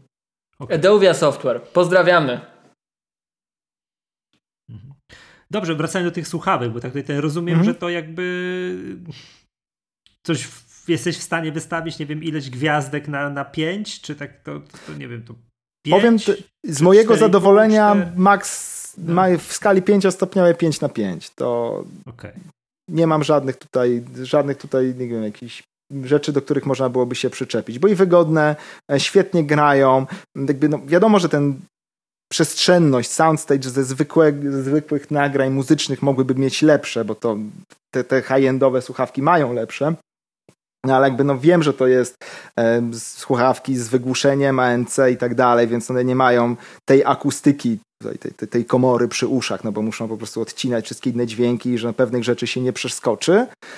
Co nie zmienia faktu, że przestrzenność dźwięku już oglądając tam, nie wiem, Apple TV, skorzystając z tego special no audio, właśnie, właśnie to jest kosmos. Czy oglądałeś jakiś film? Jakiś film no, to znaczy, dwa, tra dwa trailery no, sobie po prostu obejrzałem. Obejrzałem sobie yy, trailer Teheranu, jeszcze jakiś tam, który się, się pojawił, żeby sobie to sprawdzić, to niesamowicie jak działa, jak działa ta przestrzenność. Jeśli chodzi o tak Teheran wygłuszone... ma super dźwięk. Muzyka w, Teheran, w tym serialu Teheran tak, jest, jest, odjazdowa. To jest, to jest rewelacyjny, tak, zgadza się. Um, ale no to robi w ogóle niesamowite wrażenie. Jeśli by jeszcze jakimś update'em zrobili to, że ze zwykłego stereo są w stanie to uzyskać, co nie jest nierealne, to jest jak najbardziej realne, tylko jakby to, to wyciągnęli, to to już byłoby świetnie. To już byłoby naprawdę rewelacyjnie, bo ta przestrzenność w ogóle z tych takich zamkniętych, wygłuszonych słuchawek, jaka jest z tą funkcją, no to, to magia. Super, miło słyszeć. Dodam tutaj jako zawodowy sprzedawca i kubeczek bagatki od nas dostaniecie, jak kupicie sobie od nas te słuchawki. Tak? I czasy realizacji e, nawet Miłoszu... całkiem niezłe mamy. Właśnie, wyprzedziłeś moje pytanie. Czy czasy realizacji jakoś tam, bo to straszne, że tak powiem, tutaj chodziły, tutaj pozwalaliśmy sobie na żarty, że jak chcecie na Wielkanoc, na święta Wielkanoce to czas zamawiać, tak, to Czasem, mm, to coś czasem się? potrafimy się postarać, jak widać po przykładzie okay. Michała i no oczywiście robimy co możemy, te czasy nie są jakieś nie wiadomo jakie jakbyśmy chcieli, ale mm, myślę, że dystrybucja Maggatki jest dobrą dystrybucją. Tak. Y, ja ostatnio troszkę słyszałem o różnych czasach y, tak jak zamawia się produkt, ile to trwa, jak się samochód zamówi w jakiejś takiej bardzo szczegółowej konfiguracji, to to w jakim czasie yy, może dostać komputer od Apple, tutaj od nas, czyli od Apple i tak dalej, to to, to, to jest mgnienie oka w porównaniu z tym, ile, ile się, i nawet w tych długich wersjach, tak, wielotygodniowych, to jest mgnienie oka w porównaniu z tym, ile czeka się na samochód. Więc I kubeczka nie dodają. Tak, kubeczka magatki nie dodają, tak. E, więc jeżeli ktokolwiek kiedykolwiek kupował samochód, taki nowy z salonu i sobie chwilę poczekał, to komputer tak, taki na zamówienie tam parę tygodni, to to jest moment, to jest w ogóle niezauważalne, to jest niezauważalny czas, a przy tego typu produktach jak słuchawki, te, o których tutaj mówimy, że teraz mogą, może być troszeczkę dłużej, ponieważ to jest produkt niekonfigu, niekonfigurowalny, jest, no nie, jest kilka kolorów, więc to tylko tyle się może różnić, ale to nie jest tak, że więcej ramu, mniej ramu, a tak, a śmoko i tak dalej, tych wersji jest dużo, to mam wrażenie, że ten problem z czasem do, dostaw to jest problem teraz, że to weszło. Ja pamiętając... Weszło, że on będzie, że on będzie skracany. Ja pamiętając będzie, AirPodsy Pro bym się tak nie przyzwyczajał, aż że to będzie tak super, biorąc pod uwagę to wykonanie, o którym Michał mówił. No, zobaczymy, tak? Ale, ale jest to fajny produkt, na który warto czekać. No wiesz, to pierwsze AirPodsy były tam jakoś zawsze, to, były, to chyba pół roku chyba trwało, albo więcej, nawet to, że tam cały czas bardzo, bardzo długo, nawet ze strony Apple, że ciągle było Ale Pro coś. też, AirPodsy Pro tak samo, bardzo długo były tak? też backorderowane. Także no. długo się czekało, tak? Okej. Okay. No, jak, ja tu miałem taką teorię, że Apple by miało pod to jedną linię produkcyjną i nie przewidzieli yy, popularności, zainteresowania, i tak siedzieli, drapali się, to co, może drugą linię? Nie da rady. Nie, musieli, musieli wszystko wyczerpać jedną linią produkcyjną i że nie, to nie było takie, nie, nie było takie proste. Nie? Z takich Dobry. ciekawostek a propos no. właśnie tutaj produkcji Apple, to pamiętam, że tam kilka dobrych lat temu naprawdę e, był taki moment, gdzie mm, jedna firma rowerowa, która się no, zajmowała bardzo, robiła części te rowerowe z aluminium, tą obróbką aluminium i był taki moment, gdzie Apple wydrenowało bardzo mocno dostawy tych obrabiarek do aluminium, że oni musieli po prostu czekać bardzo długo na, na narzędzia, bo Apple po prostu brało wszystko z rynku i nic nie szło kupić, na Apple i tak nie miało czego kupować, więc, e, tutaj w tej skali różne, różne problemy mogą się, tak. mogą się pojawić. To jak czasem właśnie. To taka informacja z trzeciej ręki można powiedzieć, ciekawe na, ciekawe na ile rzetelne, ale no, jestem skłonny w to, w to uwierzyć, że takie, taka sytuacja miała miejsce. A jeśli chodzi jeszcze o, te, o czasy dostawy, to, mm, to i tak można trzy samochody kupić w, w trakcie, kiedy się czeka na rower. Teraz czasy dostawy na kupno roweru mhm. są zupełnie absurdalne, bo ten sezon był bardzo, bardzo takim no, dużym boomem na, na kupno rowerów. Dużo osób właśnie kupowało rower ze względu na, na, na pandemię i nie wiem, czy więcej czasu, czy, czy, czy po prostu na to, żeby więcej czasu spędzać na świeżym powietrzu, że rowery zostały wydrenowane, więc szczególnie przy takich dużych, hurtowych dostawach popularnych komponentów nie ma lekko, więc rzeczywiście te dostawy na słuchawki to jest nic w porównaniu do inny, innych branż. Dokładnie nie ma co narzekać. Kilka tygodni do tego i wasze słuchaweczki są u was. Także to zachęcamy. Kontakt małpa.magatka.pl piszecie jaki kolor i procedujemy, tak? Kubeczki mają być za trzy dni. Tak mi już ci tutaj jeszcze podpowiem. Nowa dostawa i my wtedy nadrobimy wszystkie te, te, te zamówienia, które poszły ostatnio i tam z informacją, że kubeczków nie ma, no to za trzy dni będzie, będziemy to na, no, nadganiali. Także no, miło, miło słyszeć. Także te, że nie tylko branża, widzisz, y, branża komputerowa cierpi na to, nie? Samochodowa to jest w ogóle katastrofa. Tak i proszę, rowerowa to I też. ceramiczna, jest, jak widać. Tak, i ta ceramiczna. No, no, no, no. no. E, branża. Co też chciałem sobie kupić? A, już wiem, co chciałem sobie kupić rok temu w marcu chciałem sobie kupić ramię mikrofonowe mm, jednej firmy. To powiem o tym na następnym odcinku. Y, w marcu złożyłem zamówienie. Jest styczeń i nie ma.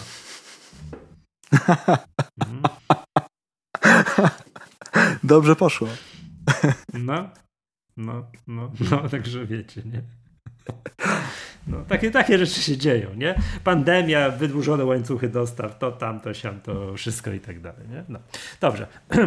E, Michale, czy chciałbyś coś jeszcze dodać? Bo tak ja tak brutalnie chciałem cię poprzednio przerwać, ty jeszcze AirPods Maxy miałeś, nie? Jak wiesz, wyciągnąłeś z kieszeni i tak dalej, nie? Nie, to już jakieś więcej, więcej tematu mi do głowy nie przychodzi. Jeśli nie macie jakichś pytań, to, to właściwie tyle ode mnie. O, mogę was jedynie przede wszystkim tutaj oficjalnie na antenie zaprosić na wyjście na rower, żebyście się nie mogli O, no. Ja bardzo chętnie. Ja proszę, Miłoszu, słucham ciebie. Czasy zakupu rowerów się wydłużyły, jak słychać.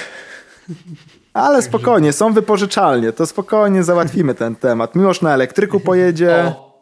Michał na zwykłym, rower się tak, tutaj pożyczy w dungeonie w Świeradowie, spoko. to, to jest wszystko do ogarnięcia. Drodzy słuchacze, jak słyszycie, będzie trochę po pandemii, umawiamy się na rower, tak, na wszystkie tutaj usługi i tak dalej, na hasło Magatka jest 5% taniej, więc w ogóle, w ogóle zachęcamy. I no i tyle, nie? Dobrze. E, Michale, bardzo w ogóle gorąco dziękuję. Chciałbym tu przypomnieć, tak, że w tym półroczu e, Fundacja Pomba jest oficjalnym partnerem podcastu Magatka, także dziękujemy i dziękujemy. osobiście pozdrawiamy. Tak, to super. Przez FaceTime i... pozdrawiamy. Tak.